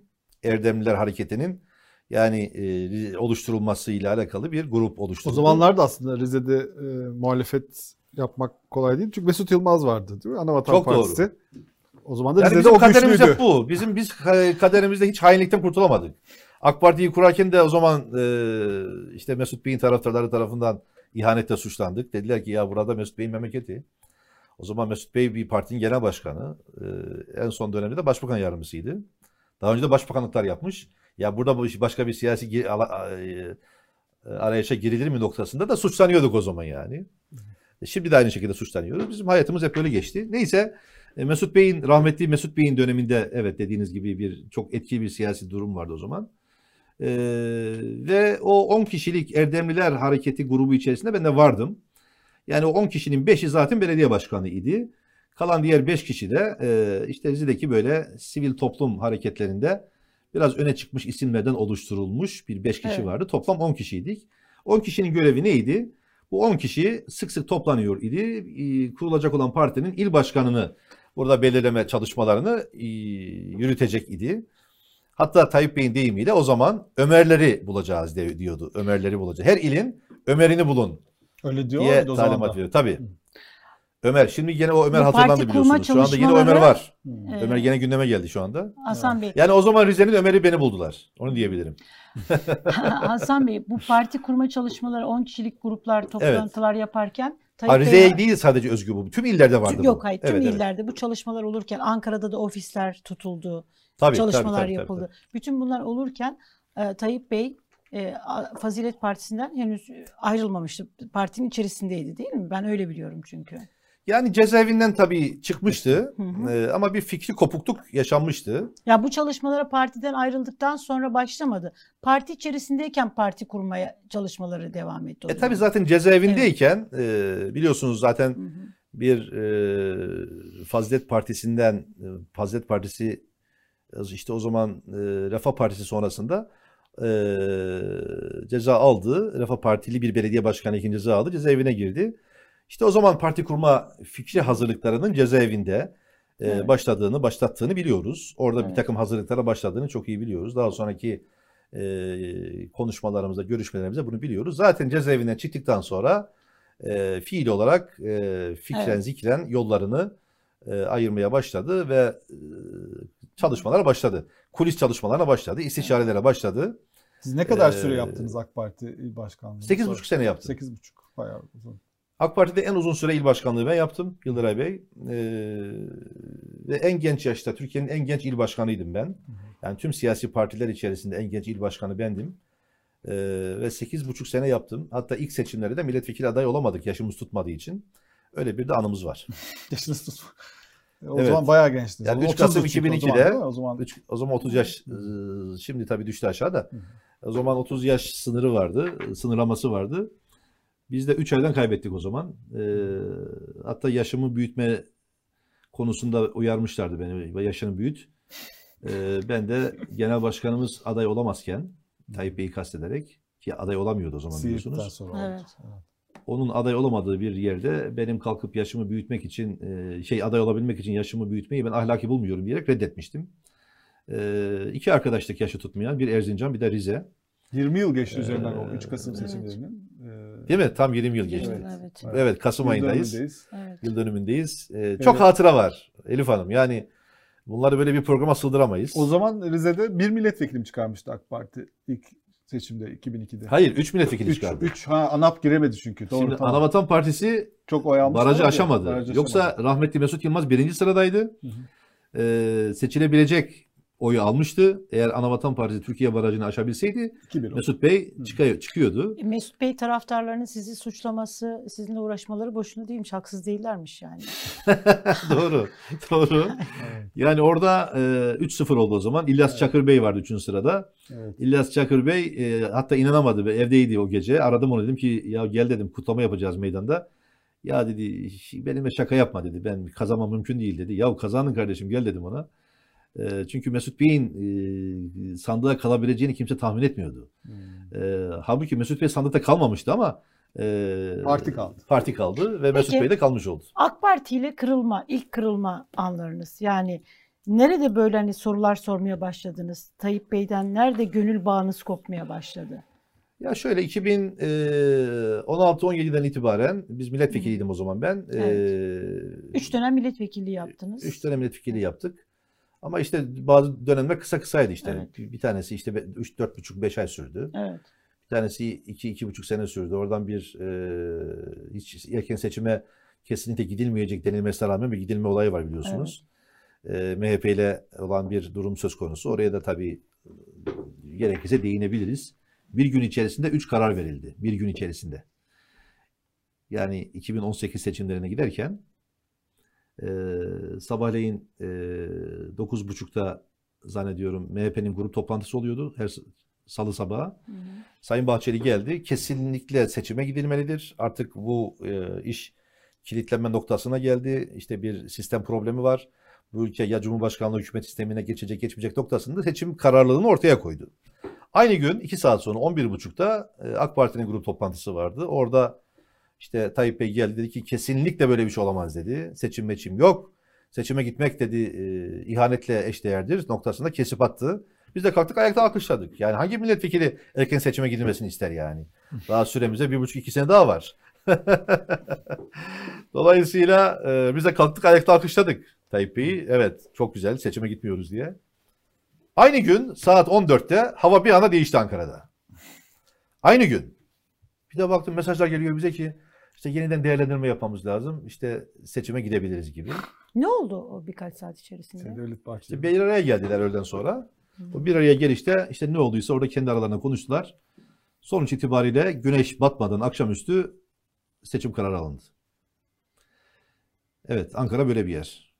Yani biz e, Karadenizli olarak bir gün içerisinde dört mevsimi yaşadığımızı biliriz ama Ankara'da siyasal olarak bir gün içerisinde böyle birkaç mevsimi ender de olsa yaşadığı zamanlar oluyor. Bugün de, o gün de bunlardan bir tanesiydi. E, ve o gün akşama doğru seçim kararı alındı. Sabah kesinlikle erken seçimi dillendirmenin ihanet olduğu e, söylemleri akşama boşa çıkarıldı. Evet, konudan konuyu atladık ama nereden geliyorduk biz şimdi? Gayet, yok gayet bir, güzel bir şey, yani A K Parti ile kırılma, kırılma anımızı konuşuyorduk. Ha, kırılma anımızdan bahsediyorduk. Biz tabii e, o yıllarda böyle kendi aramızda bazı arkadaşlarımızla beraber bir araya gelerek e, A K Parti'nin yavaş yavaş kendi e, programına muhalefet etmeye başladığını dile getiriyorduk kendi aramızda. Baktık ki bu e, sesimiz çok e, duyulmuyor. Ee, bu sefer M H P gelen... ittifakın yani o başlayan o süreç böyle adım adım gidiyordu tabii, artık. Tabii, tabii. Ona da bizim bu rahatsızlıklar ciddi... mesela tabii. Milletvekilleri o dönem daha Erdoğan'la konuşabilir e, herhalde dönemler, konuşulabilir dönemler. İletilmiş miydi? Yani bu ittifak tabii. bizi hayra götürmez. Bu işin tabii, sonu tabii, hayır. Tabii. Şimdi onların çok teferruata ben girmeyeyim. O konuda da biz e, serzenişlerimizde bulunduk. E, hatta e, partinin üst düzey yöneticileriyle çok defa bir araya geldik. Yani Tayyip Bey'in dışında hemen hemen en üst düzey yetkililerle beraber bu konuları çok tartıştık, istişare ettik. Hepsi de hemen hemen bizim gibi düşünüyorlardı o zaman. Ee, sonra e, düşüncelerimizi Sayın e, Cumhurbaşkanımıza da söyledik, Tayyip Bey'e de söyledik. Fakat e, o hayır, bu konuda böyle yapmakta hayır var e, işte diyerek... E, bizi haksız olarak değerlendirdi. Kendi yaptığının çok haklı olduğunu, çok doğru bir iş yaptığını. Hatta şu cümleyi kullanmıştı. Ben ümmeti birleştiriyorum. Yani ümmeti birleştirme adına ben bu adımları atıyorum. M H P'li koalisyonu böyle mi tarif etti? Ee, yani bunu sadece benim olduğum yere değil. Bir, bir grup milletvekilinin olduğu ortamda ümmeti bu cümleyi kullanmış, kullan, kullan, kullandı. Ben ümmeti birleştiriyorum. Yani bu bir araya gelmede bir birliktelik alameti var noktasında bir e, çıkış yapmıştı. Ee, biz o kanaatte değildik. Ee, Sizin ama kanaatiniz neydi? Sizin karşı çıkma nedeniniz neydi? Bizim karşı çıkma nedenimiz şuydu. Biz şöyle düşünüyorduk. E, epey bir grup arkadaşımız olarak e, ki bu arkadaşlarımızın şu anda önemli bir kısmı hala A K Parti içerisinde. Hı hı. Orada bulunuyorlar ama e, hala böyle mi düşünüyorlar? Yani bizimle birebir bir araya geldikleri zaman hala aynı düşündüklerini düşünüyorum ben de. Ben de bunu anlayamıyorum Hasan evet. Bey. Kusura bakmayın. Siyasetçi evet. değilim ama yani belki de siyasetçi olmadığımız için anlayamıyoruz. Şimdi kapalı kapılar ardında hep duyuyoruz. Çok ağır böyle eleştiriler var. Ondan sonra yani Erdoğan'a çok sert eleştiriler var. Yani muhalif medyadan ya da muhalif kesimden daha sert eleştiriler A K Partili milletvekilleri, siyasetçiler yapıyor. Cumhurbaşkanı seni arayabilir program sonrasında kim bunlar? Ben söylerim isimlerini ararsa. Çok sayıda yani. Milletvekili arkadaşımız var. Ben rakam vermeyeyim ama bizimle beraber birebir temaslı olan arkadaşlarımız var. Ama eleştirilere rağmen bu kadar yanlışın yanlış olduğunu görmelerine rağmen evet. hala içeride kalıyor olabilmeleri tuhaf. İşte e, siyasette dik durabilmek, siyasette omurgalı duruş ortaya koyabilmek, siyasette işte e, belli bir beklentiye kendini kaptırmamak kolay bir iş değil. e, aman o ne der, bu ne der, aman oradaki o menfaatime bir gölge mi düşer noktasında kaygılarınız olursa bu dik duruşu ortaya koyamayabilirsiniz. E, Birçok milletvekili arkadaşımız, halen aktif olan milletvekili arkadaşlarımızdan önemli bir kısmı bizim gibi düşünüyor olmasına rağmen e, şu anda e, fiilen oradalar şu anda. E, bu sadece AK Parti içerisinde değil, diğer partiler içerisinde de benzer görüşte olan arkadaşlarımız var. İşte bu Türk siyasetinin maalesef Türkiye'deki demokrasi anlayışının geldiği nokta itibariyle aslında e, çok acı e, bir sonucu olarak ben bunu görüyorum. E, daha e, farklı bir noktaya Türkiye'yi, ülkemizi demokratik anlamda taşımamız gerekirken e, halen daha bu e, gizlilikler içerisinde bu siyaseti götürmeye çalışıyoruz. E, bu çok e, düşündürücü. Biz tabii AK Parti'nin kuruluş ilkelerine kopmaya başladığını, kuruluşuna, kuruluş ilkelerine ve programına en büyük muhalefeti yapmaya başladığını düşünmeye başlamıştık. Ve bu düşüncelerimizi de e, belli yerlerde, belli kurullarda ifade ediyorduk. Burada bizim yaptığımız bir eksiklik şuydu. Belki bunu e, o zaman tabii parti disiplini e, mümkün olduğunca kendisini çok fazla hissettirmeye başladığı için yüksek sesle biz bunları seslendiremedik. Belki basın önünde bunları dillendirmemiz gerekebilirdi. Onu yapmadık biz. O eğer bir hata ise, eksiklikse bu bir hatamız, bizim eksikliğimiz. Bunları bütün Türkiye kamuoyunun duymasını belki sağlayabilirdik ama biz kol kırılsın, yen içinde kalsın mantığını hep e, güttük. Biz bunu parti içerisinde dile getirdik ama baktık ki artık olmuyor. Yani olmayınca da e, zaten ruhen ve fikren bir insan koptuğu bir yerde daha fazla durmasının bir anlamı yok. E, Nasıl ettiniz ayrılma isteğinizi ya da bu şeylerinizi? E, Tayyip Bey'le birebir e, görüşerek mi? Şimdi o, o, o konulara girmeyelim isterseniz. O çok, onlar özel konular. Oralara girmeyelim. Onu e, ama onun dışındaki konulara girelim. E, farklı yöntemlerle beraber biz kendi durumumuzu hissettirdik. Şunu merak ediyorum. Evet. Yani mesela e, Tayyip Bey size ya da görüştüğünüz aracılar ile gerçekten merak ettiğim için soruyorum. Yani yanlış düşünüyorsun çünkü siz Rize'de önemli bir isimsiniz. Yani orada bir ağırlığınız var. E, siyasette bir matematik böyle oy hesabı şey ise oradaki bir siyasetçi kendi ağır topunu yani ağır kaybetmek böyle ismini istemez. Ağırlığını kaybetmek istemez. Bunun için de çaba sarf eder. Yani yani Hasan öyle değil bak böyle yapma etme. Yani bir, bir siyasetçinin en büyük sermayesi oy ve oradaki gücü yani güç kay, kaybetme elini kolunu. Elif Hanım. Ee... Bunun için anladım. Yoksa deşelemek Şimdi AK Parti değil. Sadece benim şahsımla alakalı bir konu değil. AK Parti genelde şu hatayı yaptı. Hı hı. Çok ciddi iki hata yaptı AK Parti. Ne, nedir onlar? Bunlardan birincisi AK Parti'nin başarı hikayesini yazan, AK Parti'yi Türkiye'de e, gerçekten başarılı bir iktidar noktasına taşıyan o teknik, teknisyen kadrosunu tasfiye etti. Bu birinci hatası. Evet. Yani kim bunlar? İşte sayabilirsiniz. Bir sürü isim var. Şu anda bunların hepsi dışarıda. O AK Parti'nin ilk on on iki on üç yılında o ciddi başarı evet, hikayesini Ömer yazan e, yani sayabilirsiniz. Evet, ben şimdi isimleri saymayayım. Şu anda hemen hemen hepsi dışarıda. Evet. İkincisi de ikinci yaptığı hata da AK Parti'nin tabanla halk kitleleriyle beraber bağlantısını kuran yereldeki dinamikleri tasfiye etti. Yani bu çok önemlidir. Bunu biraz açar mısınız? Yani e, açarım. E, şimdi bir tepedeki teknisyen takım var. Onların çok tabanla işler olmaz. Zaten onların tabanla çok fazla içi dışı olmasını beklemezsiniz. Onlar daha çok mutfakta çalışır ve hükümetin başarı e, planlamalarını yapar. Bir teknisyen takım vardır yukarıda. Beyin takımı. E, yani beyin takımı. Bir de aşağıda oy getiren, e, halk kitleleriyle tabanla bağlantıyı kuran, irtibatı kuran, tabanın duygularına tercüman olan, tabanın ikide bir ulaşabildiği, tabanın oy vermesini sağlayabilen yereldeki dinamikler var. Her ilde iki üç dört tane, beş tane olabilir bunlar. Bunlar çok önemlidir. Mesela rahmetli Süleyman Demirel bunlara çok önem verirdi. Hı hı. Süleyman Demirel e, Türk siyasetinde eğer o kadar uzun yıllar siyasete hakim olmuşsa bu yerel dinamiklere çok önem verirdi. İsim isim hepsini biliyordu. E, Yıldıray Bey geçtiniz beni. Hepsine ismen hitap ederdi. Ve onlar da, onlar da onlar da o moralle beraber, o motiveyle beraber giderlerdi. Köy köy, kasaba kasaba dolaşırlardı. E, partilerin adeta kendi böyle bir Ee, öz varlıkları gibi kabullenmiş ve sahiplenmişlerdi. AK Parti bunu ilk yıllarda çok iyi yaptı. AK Parti yereldeki dinamiklerini, o ilk önce bu partiye sahip çıkan ve ilk önce ev ev kapı kapı dolaşan o kitlere ve o kitlelere öncülük edenlere çok sahip çıktı. Fakat sonra belli bir güce ulaştıktan sonra nasıl olsa Ee, artık benim kimseye ihtiyacım yok. Ee, bütün her şeyi biz buradan Ankara'dan halledebiliyoruz mantığına ulaştıktan sonra, yani oyları biz alıyoruz parti genel merkezi olarak. Ee, bu oylar bu AK Parti'nin e, logosu, lideri, genel merkeziyle beraber e, elde ediliyor mantığına ulaştıktan sonra yereldekiler de tasfiye edildi. Tepedekiler de tasfiye edildi. Ve maalesef zaten Bekir Bozdağ da söyledi onu, dedi ki hasbi insanlar, yani tırnak içinde söylüyorum, evet, hasbi insanlar tek tek dışlandı. Hesabı insanlar katılmaya çalışıldı ve hesabı insanlarla bir A takımı oluşturuldu. Ben daha da açık konuşayım. Çok daha açık konuşayım.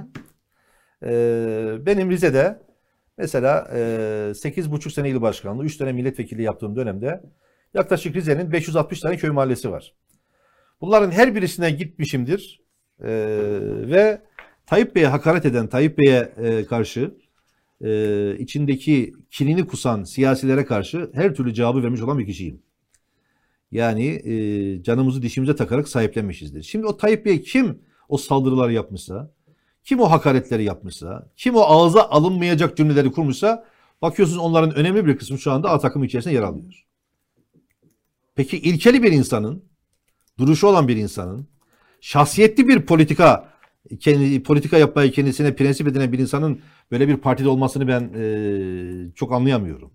O açıdan biz o isim, isimlerle beraber bir arada duramayacağımıza karar verdik. Yani Tayyip Bey'e Karun diyen, Firavun diye bir insan şu anda Tayyip Bey'in yakınında. Bakıyorsunuz Türkiye Vizyonu programında Tayyip Bey'in sağında Sayın Bahçeli var, solunda Doğu Perinçek var. Ha siz diyebilirsiniz Yıldıray Bey, dün dündür, bugün bugündür diyebilirsiniz. Şu anda AK Parti onu söylüyor zaten. E madem ki dün dündür, bugün bugündür e, olacak idiyse, o zaman AK Parti'yi biz niye kurduk? E, dün dündür, bugün bugündür diyen partiler vardı o zaman. Değil mi? Rahmetli Süleyman Demirel'in Doğru Yol Partisi vardı. Bilmem işte e, önceden Adalet Partisi vardı. Yani mevcut sistem içerisinde bir sürü parti vardı. O partilerin içerisinde biz yerimizi alabilirdik. Siyasete orada devam edebilirdik. Artık bu ülkede hiçbir şey eskisi gibi olmayacak diyerek yola çıktık. Artık daha çok özgürlük, daha çok adalet, daha çok insan hakları diyerek yola çıktık. Ama maalesef AK Parti kendi aslanlarını, kendisi için her şeyin ortaya koyan aslanlarını dışarıdan devşirdiği kedilere boğdurdu. Ve netice itibariyle şimdi işin içinden çıkılmaz bir hale geldi. Çok dramatik değil mi? Yani adalet, hak, hukuk diyen bir ve güzel başlayan bir hikayenin gele gele gelip dramatik kelimesini ben e, biraz e, bunun tam oturduğu kanaatine değilim. Aslında şunu söyleyebilirim. Türkiye'de bir umut köreltildi. AK Parti bir umut hareketiydi. AK Parti kurulurken Hı. çok büyük bir e, umudun öncüsüydü. Geldiğimiz nokta itibariyle bir umut köreltildi. Umut. Yani birçok insanın şu anda başı evet. öne eğilir hale geldi. Bakınız geçenlerde Ankara'da Türkiye Vizyonu, Hı. Türkiye Yüzyılı, e, özür dilerim. Türkiye Yüzyılı tanıtım programı vardı değil mi? Evet. Ee, Türkiye Vizyonu AK Parti'nin ilk kuruluş şeyindeki cümlesiydi. Özür dilerim. Onu tabii. hatırladım. Doğru. Türkiye Yüzyılı ee, programında işte orada e, yani seçimden öncesindeki bir şey vardı. Bir e, tanıtım programı vardı. AK Parti bunu her seçim öncesi yapar. Yaptı yani bu zamana kadar. E, bütün seçim öncesindeki programlara tabii biz katılırdık. Her toplantı bitiminde o illerden gelen insanlar büyük bir umutla, büyük bir heyecanla, büyük bir beklentiyle beraber illerine dönerlerdi. Herkesin yüzü gülerdi. Bak ben size çok açık söyleyeyim. O gün, bu Türkiye e, neydi yüzyılı programının yapıldığı gün, akşam gece on ikide beni bir milletvekili aradı. Milletvekili arkadaşım. AK Partili. AK Partili milletvekili arkadaşım aradı. Eski değil. Yok yok şu anda şu aktif zaman, aktif. E, gece on ikide beni aradı. Dedi ki çok moralim bozuk dedi bana. Niye dedim? Dedi ki vallahi dedi biz on binlerce insanı toplayıp getirdik dedi. Herkesin dedi yüzü asık bir şekilde şu anda dönüyor dedi. Çünkü dedi hiç kimse Oo. beklediğini bulamadı dedi. Niye? Orada bir umut verici bir şey yoktu, bir ortam yoktu. Orada insanları motive edici, insanları heyecanlandırıcı, insanlara bir bir gelecek hazırlayıcı veya gelecek vaat edici bir konsept orada önlerine konulamadı. Halbuki iki bin ikiden itibaren her tanıtım programında, her seçim öncesi bu e, toplantılarda çok büyük bir coşkuyla beraber insanlar memlekete dönerdi. Evet, öyle çalışmalıyım ki, öyle gayret göstermeliyim ki partimi tekrar iktidara getirmeliyim ve bu toplantıda anlatılanlar bu ülkede olsun, başarılsın, becerilsin. Heyecanıyla beraber herkes ülkesi şey vilayetine dönerdi. Ama dedi maalesef. Dedim ki bak bu sadece yetmez. Bir günahınız daha var dedim. Nedir dedi o günahımız? Dedim bak bir sürü insanları toplayıp getirdiniz. Falan ilden dedim altmış otobüs geldi. Bir ilden isim verdim o ilin. Bak o altmış otobüsün parasını dedim o belediye ödettiniz değil mi dedim. Veya belediyelere veya e, kim ödettiyseniz. O millete dedim doldurduğunuz otobüslere getirdiniz. Bir sürü e, kuruluş neyse paraları ödedi. Oradan dedim vebanız var dedim ona ben. Ya oralara girmeyelim zaten dedi de. Ama dedi insanlar maalesef e, ümitsiz bir şekilde geri döndüler. Ve ilk defa e, Elif Hanım siz de izlemişsinizdir. İşte Kanal İstanbul gibi, işte e, TOG aracı gibi daha önce yani yaklaşık iki üç yıldan beri belki beş yıldan beri ki Kanal İstanbul olayı daha da eskiye dayanan bir faaliyetti. Onların tekrarından ibaret bir program sunumu yapıldı ve e, program nihayet erdirildi. Peki Yeni bu... bir şey maalesef halka anlatılma, e, teşkilata anlatılamadı. Peki Erdoğan'ın yerel dinamiklerini yani yerel güçlerini kaybetmesinde oradan bir kopuş yaşanmasını kaybetmesinde mesela e, teşkilatlardan kurucu ayarlarına geri dön e, serzenişleri vardı AK Parti'ye. Erdoğan çıktı ve dedi ki metal yorgunluk dedi teşkilatlara. Bunun da etkisi oldu mu metal yorgunluk? E, Elif Hanım, Tayyip Erdoğan'ın memleketi Rize. Rize'de dört tane belediye kaybetti. Evet, M H P, M H P. Ve C H P. Şimdi ben e, tabii işin bir ilkesel tarafı var. Bir de sizin dediğiniz gibi yerel tarafları var. Yerel dinamikler Hı. tarafı var. Şimdi Rize'de dört belediye kaybetti. E, bu bir tanesi işte Çayeli'ni kaybetti. Çayeli ki Hayati Yazıcı Bey'in evet. ilçesidir. Bir tanesi İkizdere'dir. İkizdere Türkiye Büyük Millet Meclisi Başkanı İsmail Kahraman'ın ilçesidir. Bir tanesi Derapazarı'dır. Orada yüzde seksen beş doksan AK Parti oy alır. Orayı kaybetti. Ama en önemlisi Fındıklı. Hı hı. Fındıklı ilçesi normalde yüzde seksen civarında daha çok e, sosyal demokrat oyların ağırlıklı olduğu, yüzde yirmi yirmi beş civarında bir sağ seçmenin olduğu bir ilçe idi önceden. Hı hı. Ama biz burada ilk seçimlerde AK Parti'nin ben o zaman il başkanıyken orada canımızı dişimize taktık. O olmaz denilen dönemde yani iki bin dört seçimlerinde biz orayı AK Parti olarak kazandık. Ama nasıl kazandık biliyor musunuz?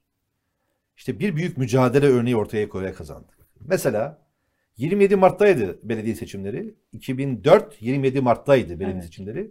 yirmi bir Mart günü bak tarihi belge önünüze koyuyorum.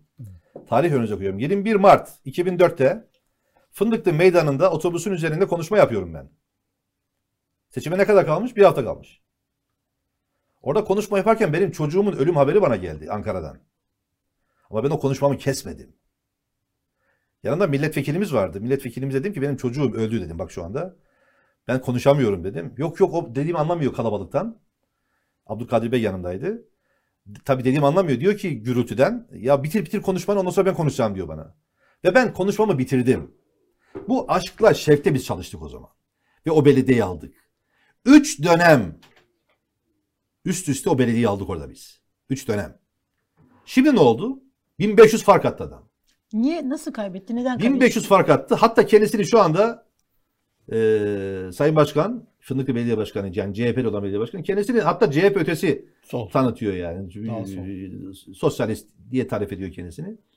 Seçimden sonra geldi Ankara'ya bir adamı ilk defa görüyorum. İlk defa. Tanımıyorum ben kendisini. Dedi ki seninle bir çay içmek istiyorum dedi. Hayır dedi bende ne işim var? Ya bir görüşebilir miyiz dedi. Geldi Ankara'ya buluştuk. Dedi ya başkanım, sayın vekilim sana teşekkür ediyorum dedi ya. Niye dedim bana teşekkür ediyorsun? Dedi ki ya sen Fındık diye gelip çalışma yapsaydın ben seçimi alamazdım dedi. Ama sen hiç oraya gelmedin dedi ben seçimi aldım dedi. Çünkü dedi sen Fındık'ta işte seni e, seven bayağı insan var. E, çünkü ben Rize'de Yıldıray Bey bilir bir merkez ve bizim Laz bölgesi ayrımı olurdu önceden. Tünel ötesi, tünel berisi diye. Biz o ayrımı kaldırdık siyaset yaparken. Rize'yi bir bütün olarak ele aldık. Ee, Rize'nin on iki ilçesinin hepsine eşit seviyede biz hizmet getirmeye çalıştık. O açıdan o ayrımı ortadan kaldırdığımız için bizim Fındıklı'da da insanlarımızla aramız iyiydi. İkizdere'de de iletişimimiz iyiydi falan filan. Ee, ya ben çok üzüldüm. Bu Fındıklı Belediye Başkanı'nın bu cümlesini bana söylemesine çok üzüldüm. Dedim ki ya başkan sana çok teşekkür ediyorum dedim. Yani geldiniz. Bana diyorsunuz ki siz oralara gelip çalışma yapsaydınız benim seçim almam mümkün değildi belki de. Ya bu ne kadar acı verici bir cümle biliyor musunuz dedim. Benim partim dedim bana orada program yapmadı. Fındıklı da bana program yapmadı. Beni oraya göndermedi. Beni Keçiören'e gönderdi. Ankara Keçiören'e. Keçiören'e gönder git orada Rizeliler orada çalış. Yani benim memleketime sokmadı program yapmak için. iki bin on dokuzda siz A K Parti'deydiniz çünkü hala. O seçim iki bin on dokuz sırasında. İşte benim o son zamanlarım. Son zamanlar. Ee, peki iki bin on dokuzda ben A K Parti'deydim, ne oldu? Ankara'da e, seçimlere gidiyoruz. Mehmet Özhaseki aday. İstanbul'da Binali Bey aday. Bir kamuoyu yoklaması yapmak için e, hani derler ya ya berberi dinleyeceksiniz ya taksilerin görüşünü, taksicilerin görüşünü alacaksınız. Birkaç tane taksiye biniyorum Ankara'daki durumu ölçmek için. Hangi taksiye binersem taksici bana diyor ki, kendimi tanıtmıyorum tabii. Siyasi görüşümü söylemiyorum. Efendim diyor, taksiye binenlerin yedi veya sekizi Mansur Yavaş diyor diyor. Ya belki dedim yanlış bir tespit yaptık. İki gün sonra başka bir taksiye biniyorum. Böyle beş altı taksiye binince hemen hemen aynı görüşler ortaya çıkınca A K Parti Genel Merkezi'ne gittim.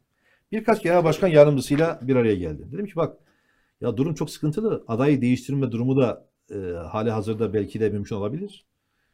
E, o kanuni e, durum söz konusuydu. Durum çok problem dedim. E, Ankara'da seçim gidiyor dedim. Bana ne dediler biliyor musunuz? Dediler ki ya Hasan Bey biliyorsunuz biz FETÖ'den çok adam attık. E, işsiz kalan çok insan var bu FETÖ'den atılmadan dolayı. Onların çoğu taksicilik yapıyor. Hmm. Sana da o taksiciler rastlamıştır. Yani o da FETÖ'ye bağladılar yani. O da FETÖ'ye bağladılar. Dolayısıyla bu Ankara'da biz hiçbir sıkıntımız yok. Seçimi çok rahat alıyoruz. Ya dedim siz bu mantıkla mı seçim yürütüyorsunuz ya? Bu mantıkla mı seçim alacaksınız ya? Gerçi sizin bir yetkiniz yok ama kafa bu kafa mı dedim ya. Evet evet böyle dediler. İstanbul'a geliyoruz Binali Bey'e destek vermek için. Tuzla'da e, Binali Bey'in seçim çalışması var. Aynı gün Sayın Cumhurbaşkanı Esenyurt'ta miting yapıyor. Biz oradayız. Binali Bey'e diyorum ki ya başkanım ya senin şu anda mitingde olman lazım değil mi Esenyurt'ta? Ya diyor bana burada program yaptılar diyor.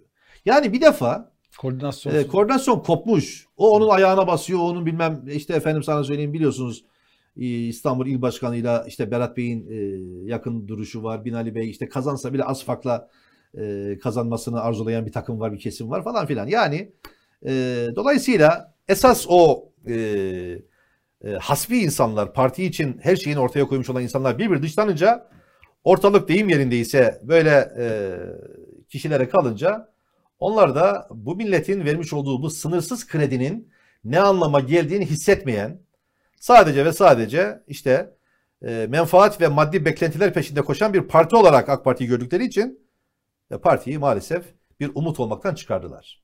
Şu anda A K Parti maalesef bu ülkede bir umudun köreltilmesine vesile olmuş bir siyasi partiye dönüştü.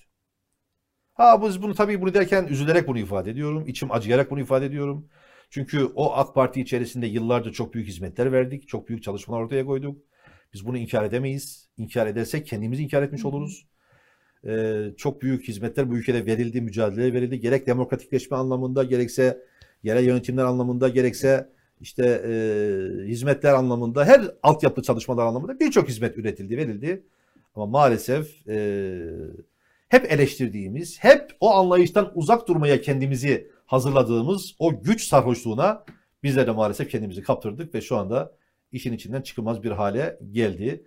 A K Parti şu anda da acı acı düşünüyorlar. Ne yapacağız? İşte yüzde elli bir var. yüzde elli biri nasıl yakalayacağız? yüzde elli biri e, kaldı ki biz işte bu sistemi e, ilk ortaya çıkarırken ben biz o zaman sormuştuk.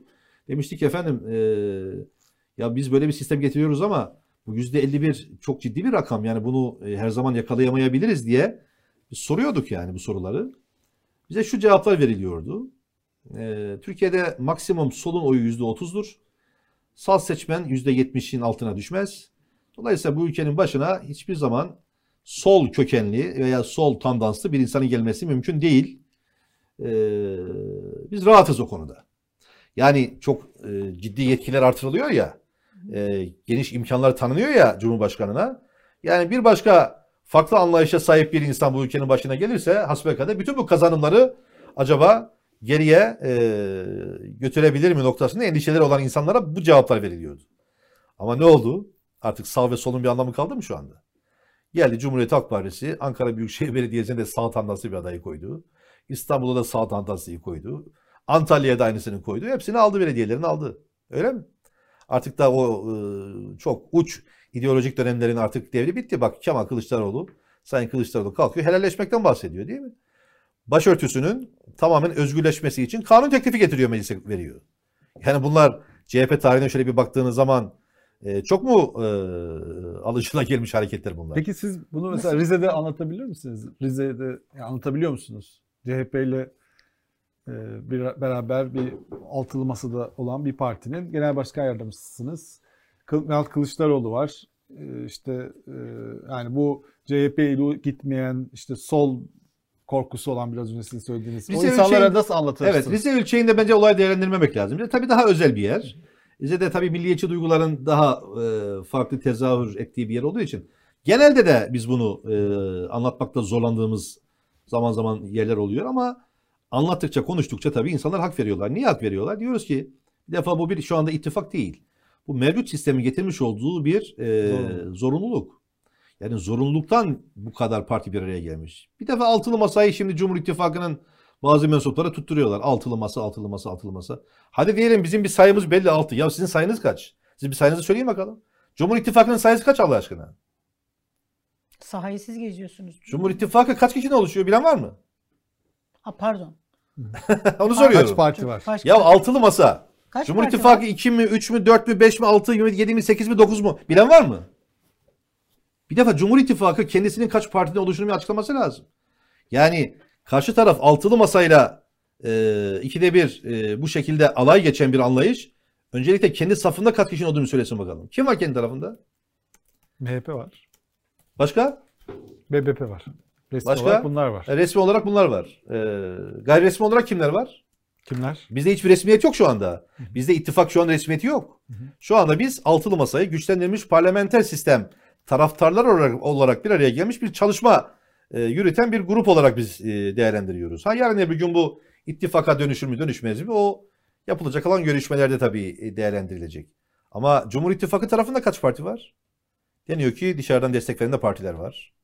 Başka başka partiler var. Kendilerine bir defa bir söylesinler bakalım. O açıdan işte yok masanın altında bir başka parti var, yedinci var, sekizinci var diyerek e, uzun e, dönem aylarca insanların kafasını meşgul ettiler. O dedikleri partide gittiler başka bir e, grup kurdular biliyorsunuz. Başka bir ittifak kurdular. Ona rağmen yine e, elli türlü manevra yapmaya çalıştılar. Yani bunlar Türkiye'de demokrasinin geldiği nokta itibariyle maalesef çok iç açıcı Şimdi, gelişmeler değil. Kemal Bey'in, e, Kemal Kılıçdaroğlu'nun helalleşme siyasetini e, nasıl buluyorsunuz? Mesela başörtüsü konusundaki attığı adım doğru bir adım mıydı? Çünkü hani iş böyle referanduma kadar gitti. Orada hata mı yaptı? Ya ben tabii kişiselleştirmekten yana değilim. Ben e, e, bütün bu e, yani anlatılanlar ışığında geçmişte bu insan hakları çerçevesinde olaylara bakacak olursak insan hak ve ihlallerine konu olmuş bir konu olmuş ve bunun mağduriyetini yaşamış birisiyim. Ben beş yıl yargılanmışım. Sadece düşüncelerimden dolayı. Devlet güvenlik mahkemeleri yargılanmış birisiyim. Ceza almış birisiyim. yirmi sekiz Şubat sürecinde ceza almışım. Daha gençlik yıllarımızda o zaman. beş sene adliyeye gidip geldik. Yani biz bu işi şimdi böyle bir rövanşizme dökersek en çok benim burada e, hayıflanmam lazım. Hayıflanmam lazım. Gelenlerden bir tanesi benim olmam lazım. Ya beş sene genç yaşta. E, ne söylemini yapmıştınız? İşte bir televizyon programında yaptığımız konuşmalar. Hmm. İşte e, işte bu sekiz yıllık kesintisiz eğitimle beraber mesleki okulların kapatılmasına karşı ortaya koyduğumuz demokratik tepkiler. Yaptığımız bazı mitingler. Dağıttığımız bazı bildiriler. Onlar Bunlar gibi. yani. Ee, bunlardan dolayı biz yargılandık. İşte rahmetli Mesut Yılmaz Rize'ye geldiği zaman bir protesto eylemine başı çekmiştik o zaman. Hmm. İşte e, falan filan. E, o zaman D G M vardı. Erzurum'un D G M'de gittik, yargılandık falan filan.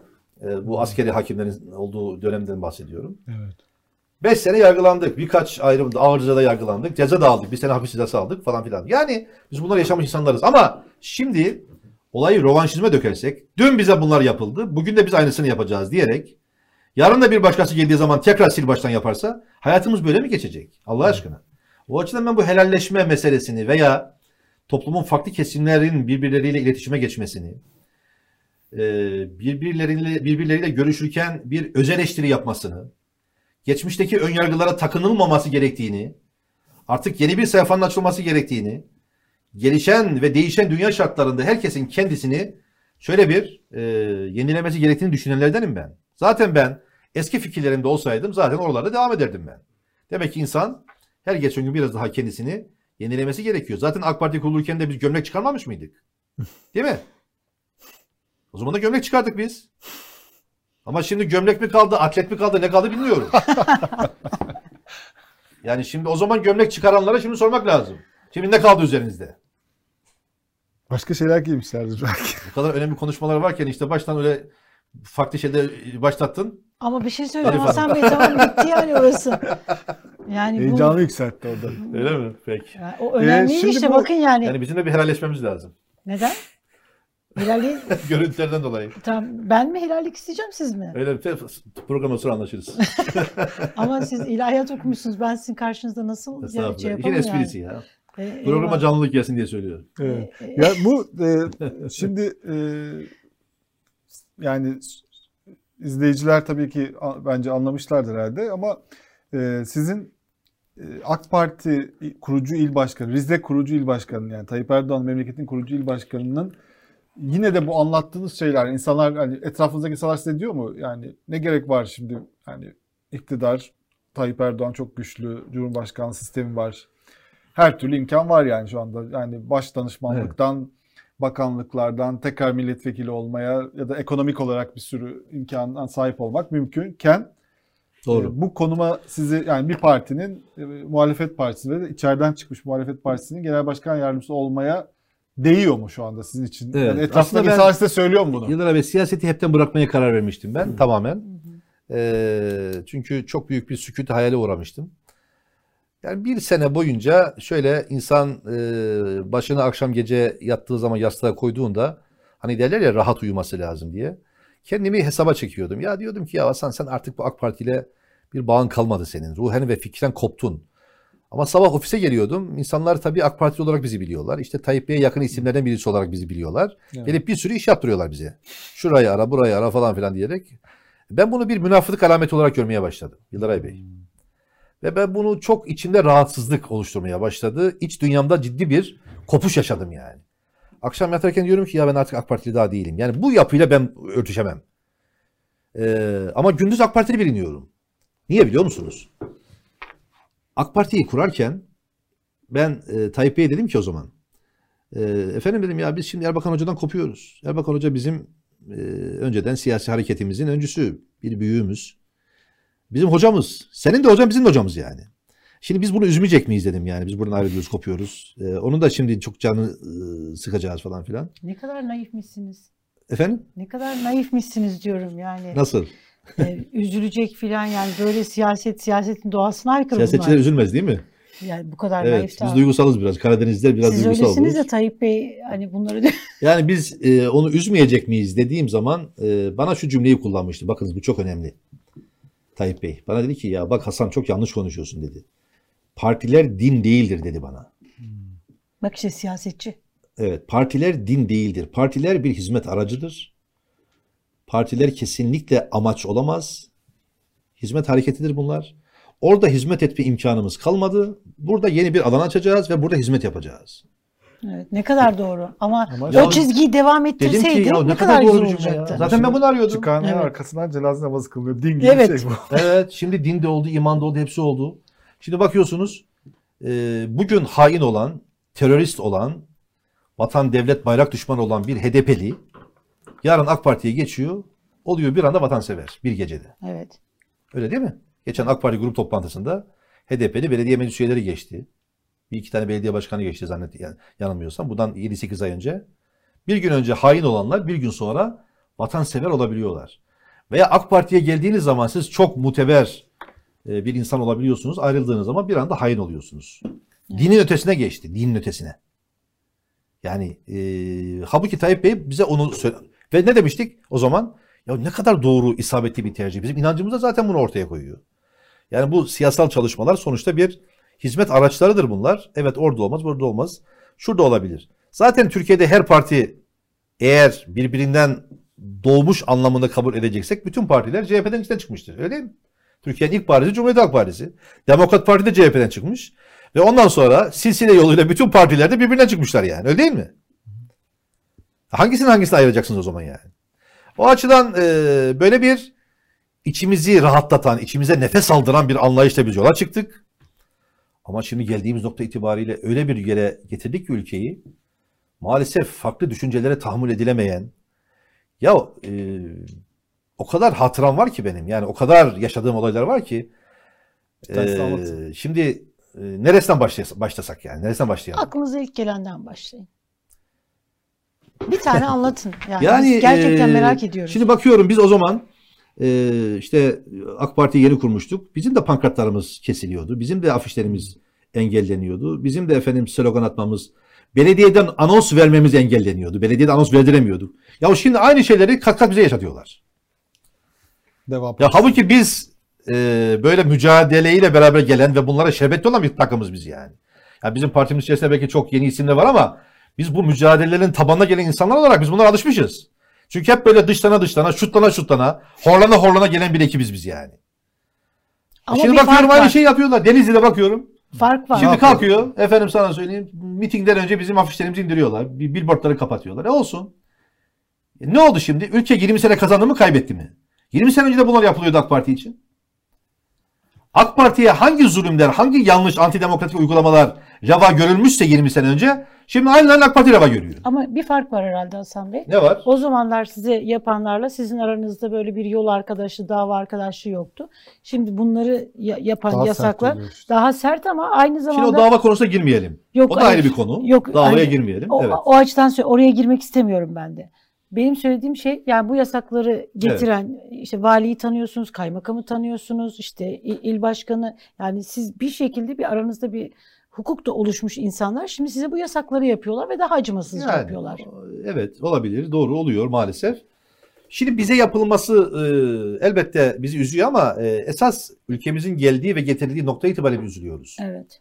Yani e, AK Parti yola çıkarken bu ülkeyi daha çok demokratikleştireceğim, daha çok insan hakları getireceğim, daha çok özgürlükten önünü açacağım diyerek yola çıkmamış mıydı? Şimdi bugün bakıyorsunuz AK Parti'nin programı aynen duruyor değil mi? Evet. Hiç değişmemiş.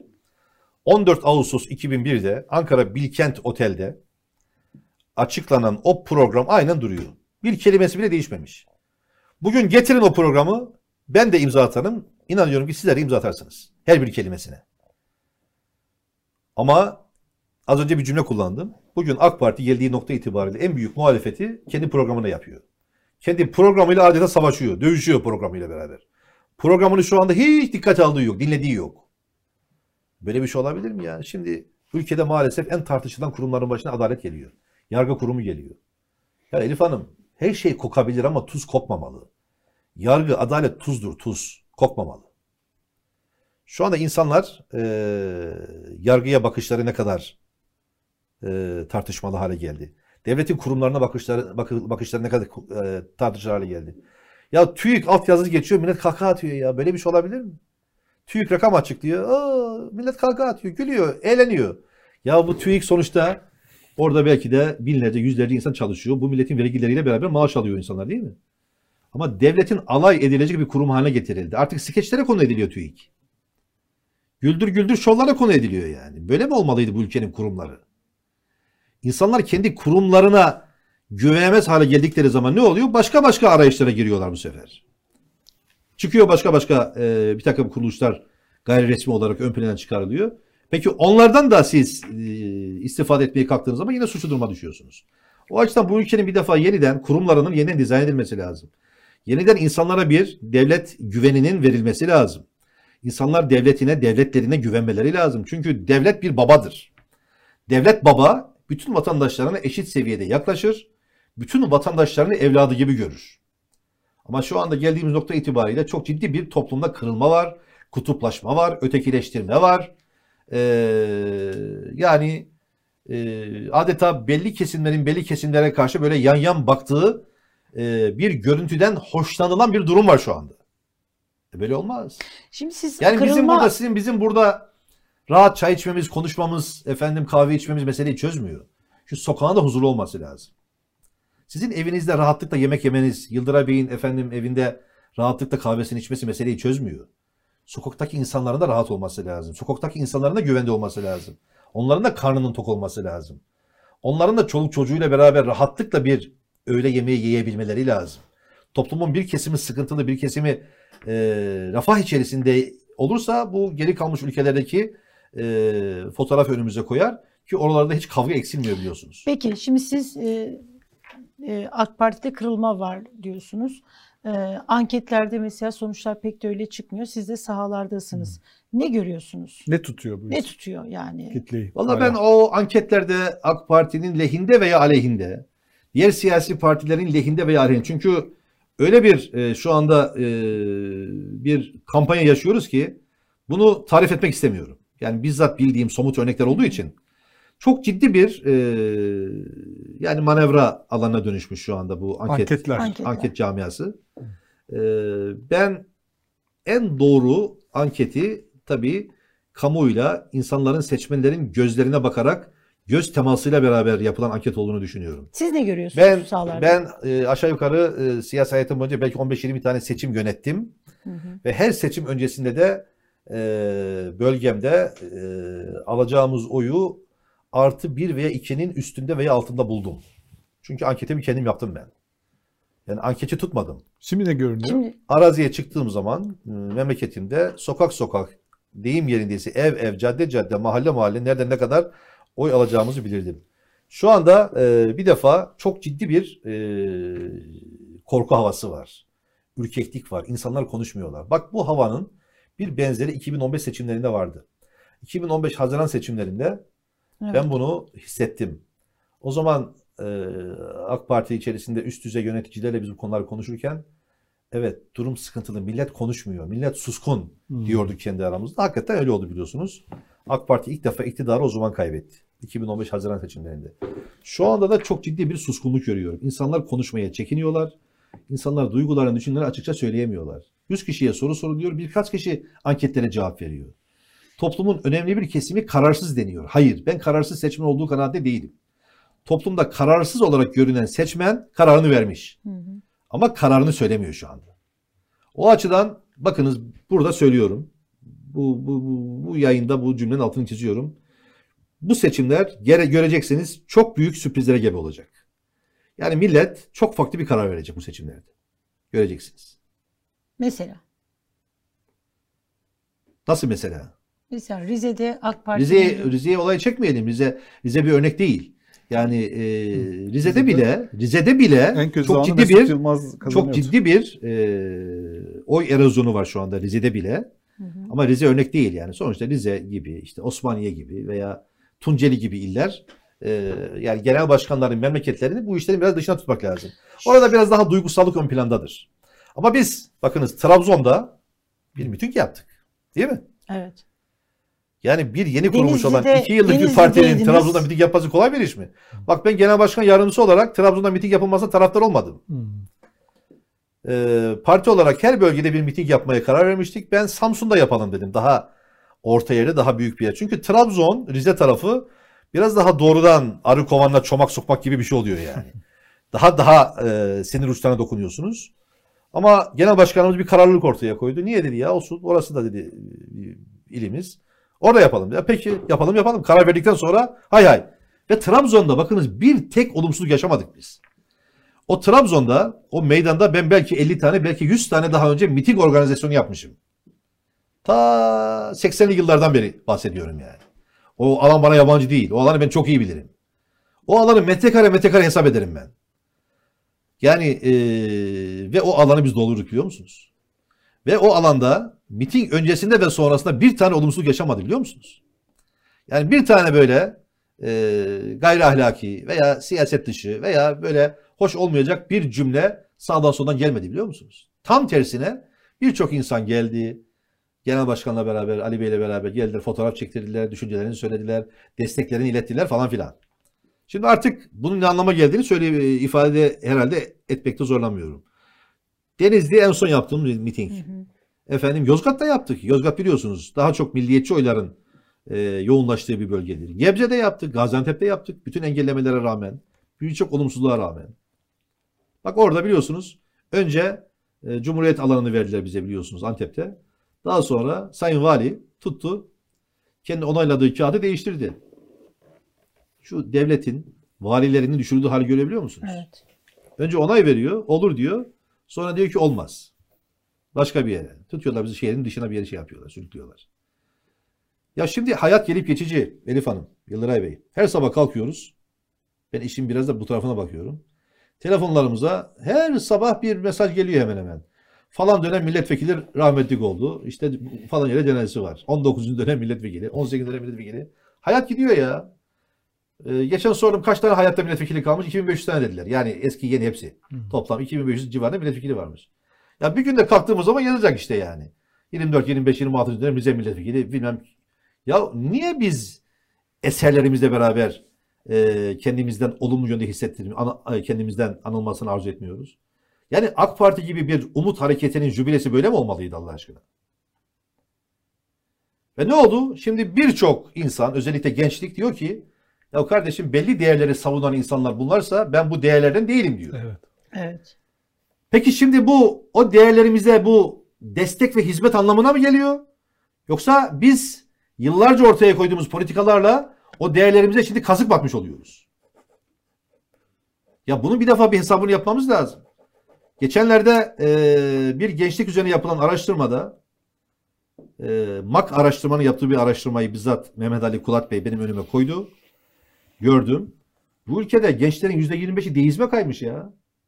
Artık daha o eskiden bizim ilkokul yıllarındayken alıştığımız bir cümle vardı ya. yüzde doksan dokuz Müslüman olay bitti. Öyle bir şey yok. Peki bu muhafazakar bir iktidar döneminde bu gelişmeler yaşanıyorsa oturup bunları düşünmememiz gerekmiyor mu? Oturup şöyle bir şapkamızı önümüze koymamız gerekmiyor mu? Bu gençlik, özellikle imam hatiplerde okuyan gençlik. Hani şimdi deniyor ya muhafazakar devrimci bir gençlik tanımlaması yapılıyor ya. Ya bu gençliğin içerisinde ciddi deizme sapmalar var.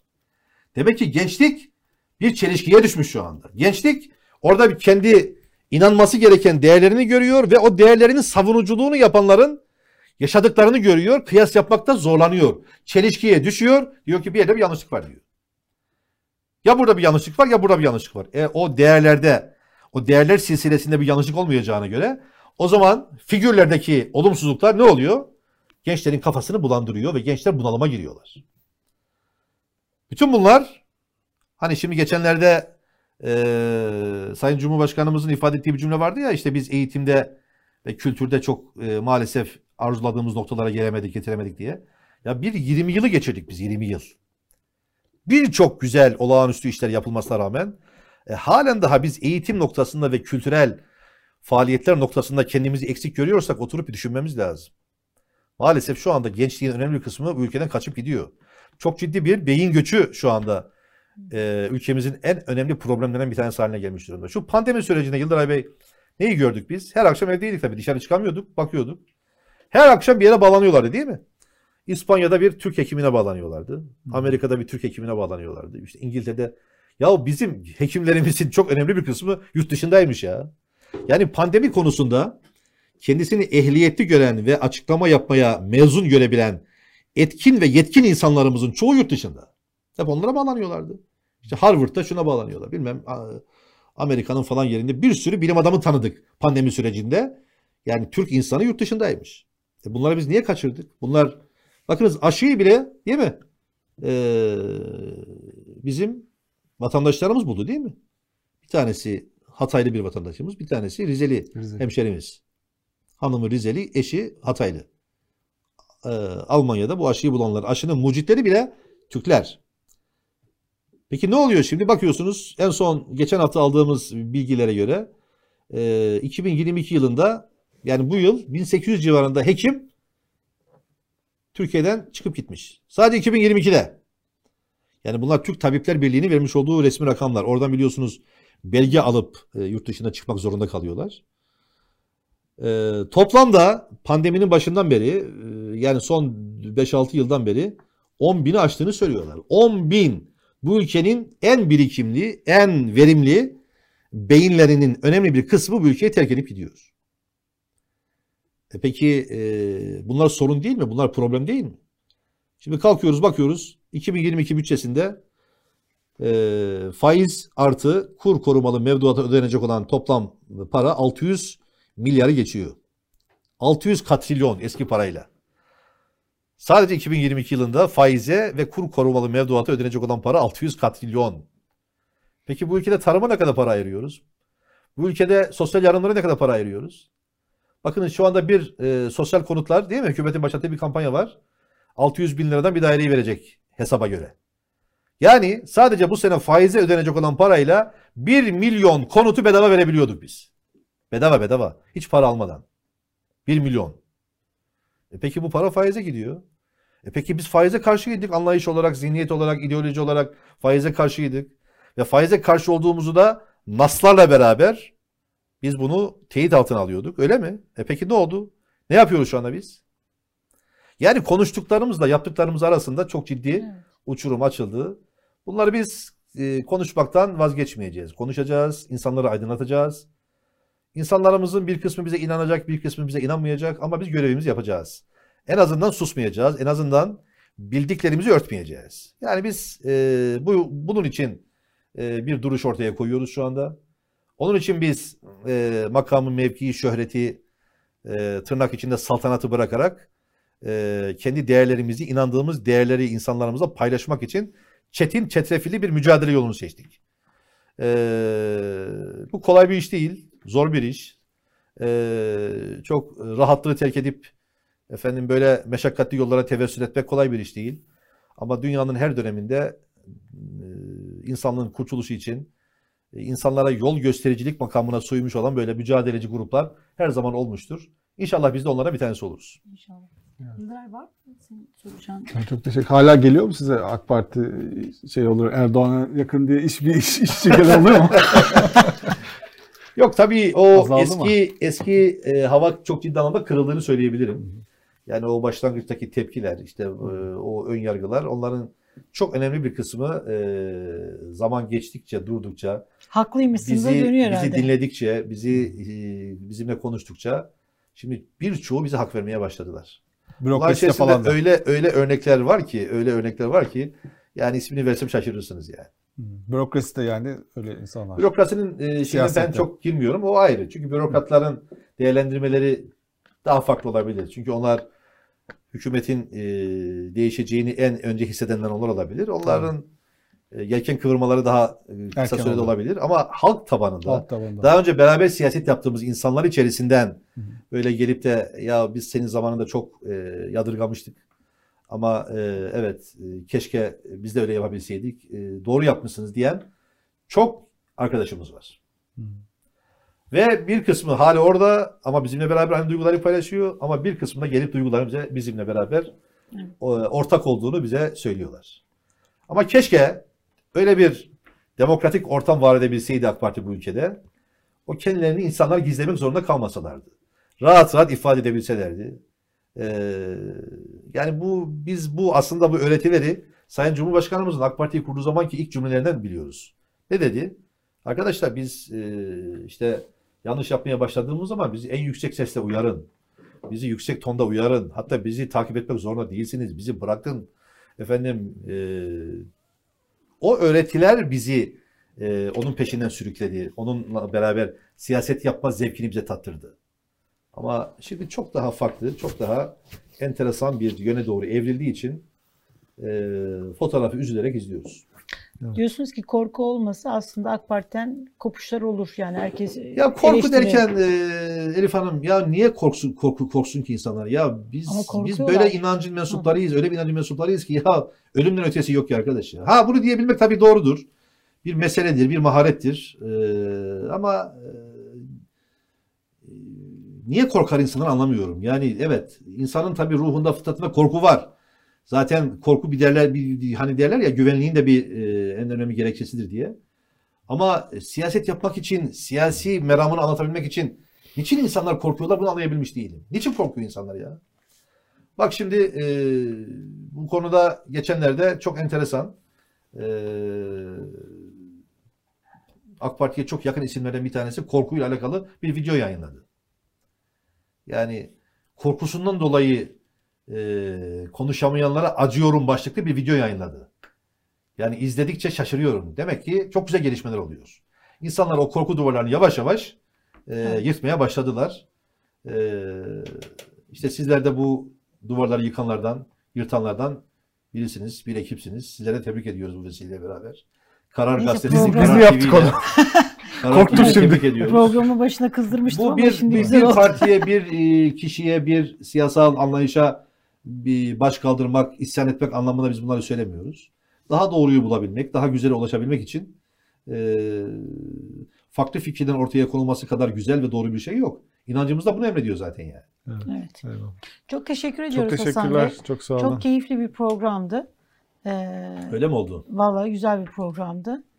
Peki, biz teşekkür ederiz. Ee, keyifli bir programdı. Ben yine böyle hani sizi kızdıracak videolar falan bulursam bulduktan sonra sizi tekrar programa... Her türlü videoyu bulabilirsiniz de e, böyle e, yani gereksiz, benim açımdan gereksiz, sizin açımdan gerekli olabilir. Tabii ben gazeteciyiz yani. Tabii biz. Olabilir bu, ama bunu... benim açımdan gereksiz ve özellikle... Ay, sizin için e, öyle olabilir ama şöyle bir şey var şimdi. Evet. Yani AK Parti'nin içerisinde bu kadar önemli bir siyasetçiyle alakalı, kusura bakmayın yani. Böyle bir şey oluyorsa bunun haber değeri vardır ve hangi özgür medyada bir yere gitseniz bu sizin önünüze gelir. Burada da geldi. Gelir yani. Evet. Vallahi peki. Gelir. Saygı duyuyoruz. Evet, eyvallah. Yani. Ha, güzel anlaştık bak. Peki, gayet. Çok tabii. Teşekkür ediyorum. Ben karışmadım hiç. Ben... Çok sağ olun. Aslında senin bana sahip çıkman gerekiyordu Yıldıray. Yok, hemşerim var. Öyle falan. Yani, yapabileceğim şey yok şu anda. İzleyiciler neyse işte görüyorlar. Burada burada da hemşericilik. Bu Rizelilik böyle bir şey herhalde. Yapacak bir şey yani. Yok. Çok teşekkür ederim. Yıldıray Bey'le biz gurur duyuyoruz. Yıldıray Bey bizim için, Rizeliler için biraz milliyetçilik yapalım. Bir övünç kaynağıdır. Siz böyle söylemeye devam edin. Evet evet. Gerçekten yani. e, Yıldıray Bey Rize'mizin yetiştirmiş olduğu çok önemli değerlerden bir tanesidir. E, yani ben biz de e, ailesine evet, çok size. Yakından tanırım. Çok yakın evet. Yakınlığım olan bir aile. O açıdan e, ama Yıldıray Bey demokrat duruşuyla e, her doğru bildiğini istediği ortamda bile kınayıcıların kınamasını aldırış etmeden söyleyebilen E, mert cesur Rizelilerden bir tanesidir. Eyvallah. Biz de burada da hakkını teslim edelim yani. Yok. Sizler de aynısınız ama e, Çorumlu olmadığım için söyleyemiyorum. Çorumlu milletvekili getirmem lazım. Ben de bulayım bir Çorumlu peki. Milletvekili falan. Birisini bulayım, o da beni övsün burada. Evet, çok teşekkür ediyoruz. Çok, çok sağ olun. olun. İyi ki geldiniz. En kısa zamanda sizi tekrar bekliyoruz. Keyifli bir sohbetti peki. Gerçekten. Tamam inşallah. Evet, haftanın son programı. Bak biz hiç şeylerimize giremedik. Onları çok şey anlatıyor zaten. Çok, bütün anlatıyorsunuz. Eylem planlarımıza giremedik. Yok, eylem daha, daha çok güzel. Biraz İnanın siyasal magazinsel bölümlere de ağırlık verdik. Yok bu bu program gayet onları zaten e, e, Genel Başkanımız gerçi kısa bir süre önce buradaydı zaten. Evet. O yeterince anlattı. Yeterince anlattı. Bu daha iyi. Peki.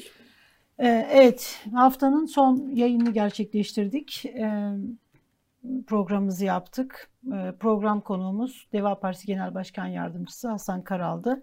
Pazartesi günü biz yine Yıldıray'la beraber karşınızda olacağız. Hatay Belediye Başkanı, C H P Hatay Belediye Başkanı Lütfü Savaş bizlerle birlikte olacak. Pazartesi günü. Ee, önümüzdeki haftaya da çok önemli böyle iyi konuklarımız var. Ee, birazdan saat ikide e, Ali Bayramoğlu ve İsmet Berkan sizlerle birlikte olacak.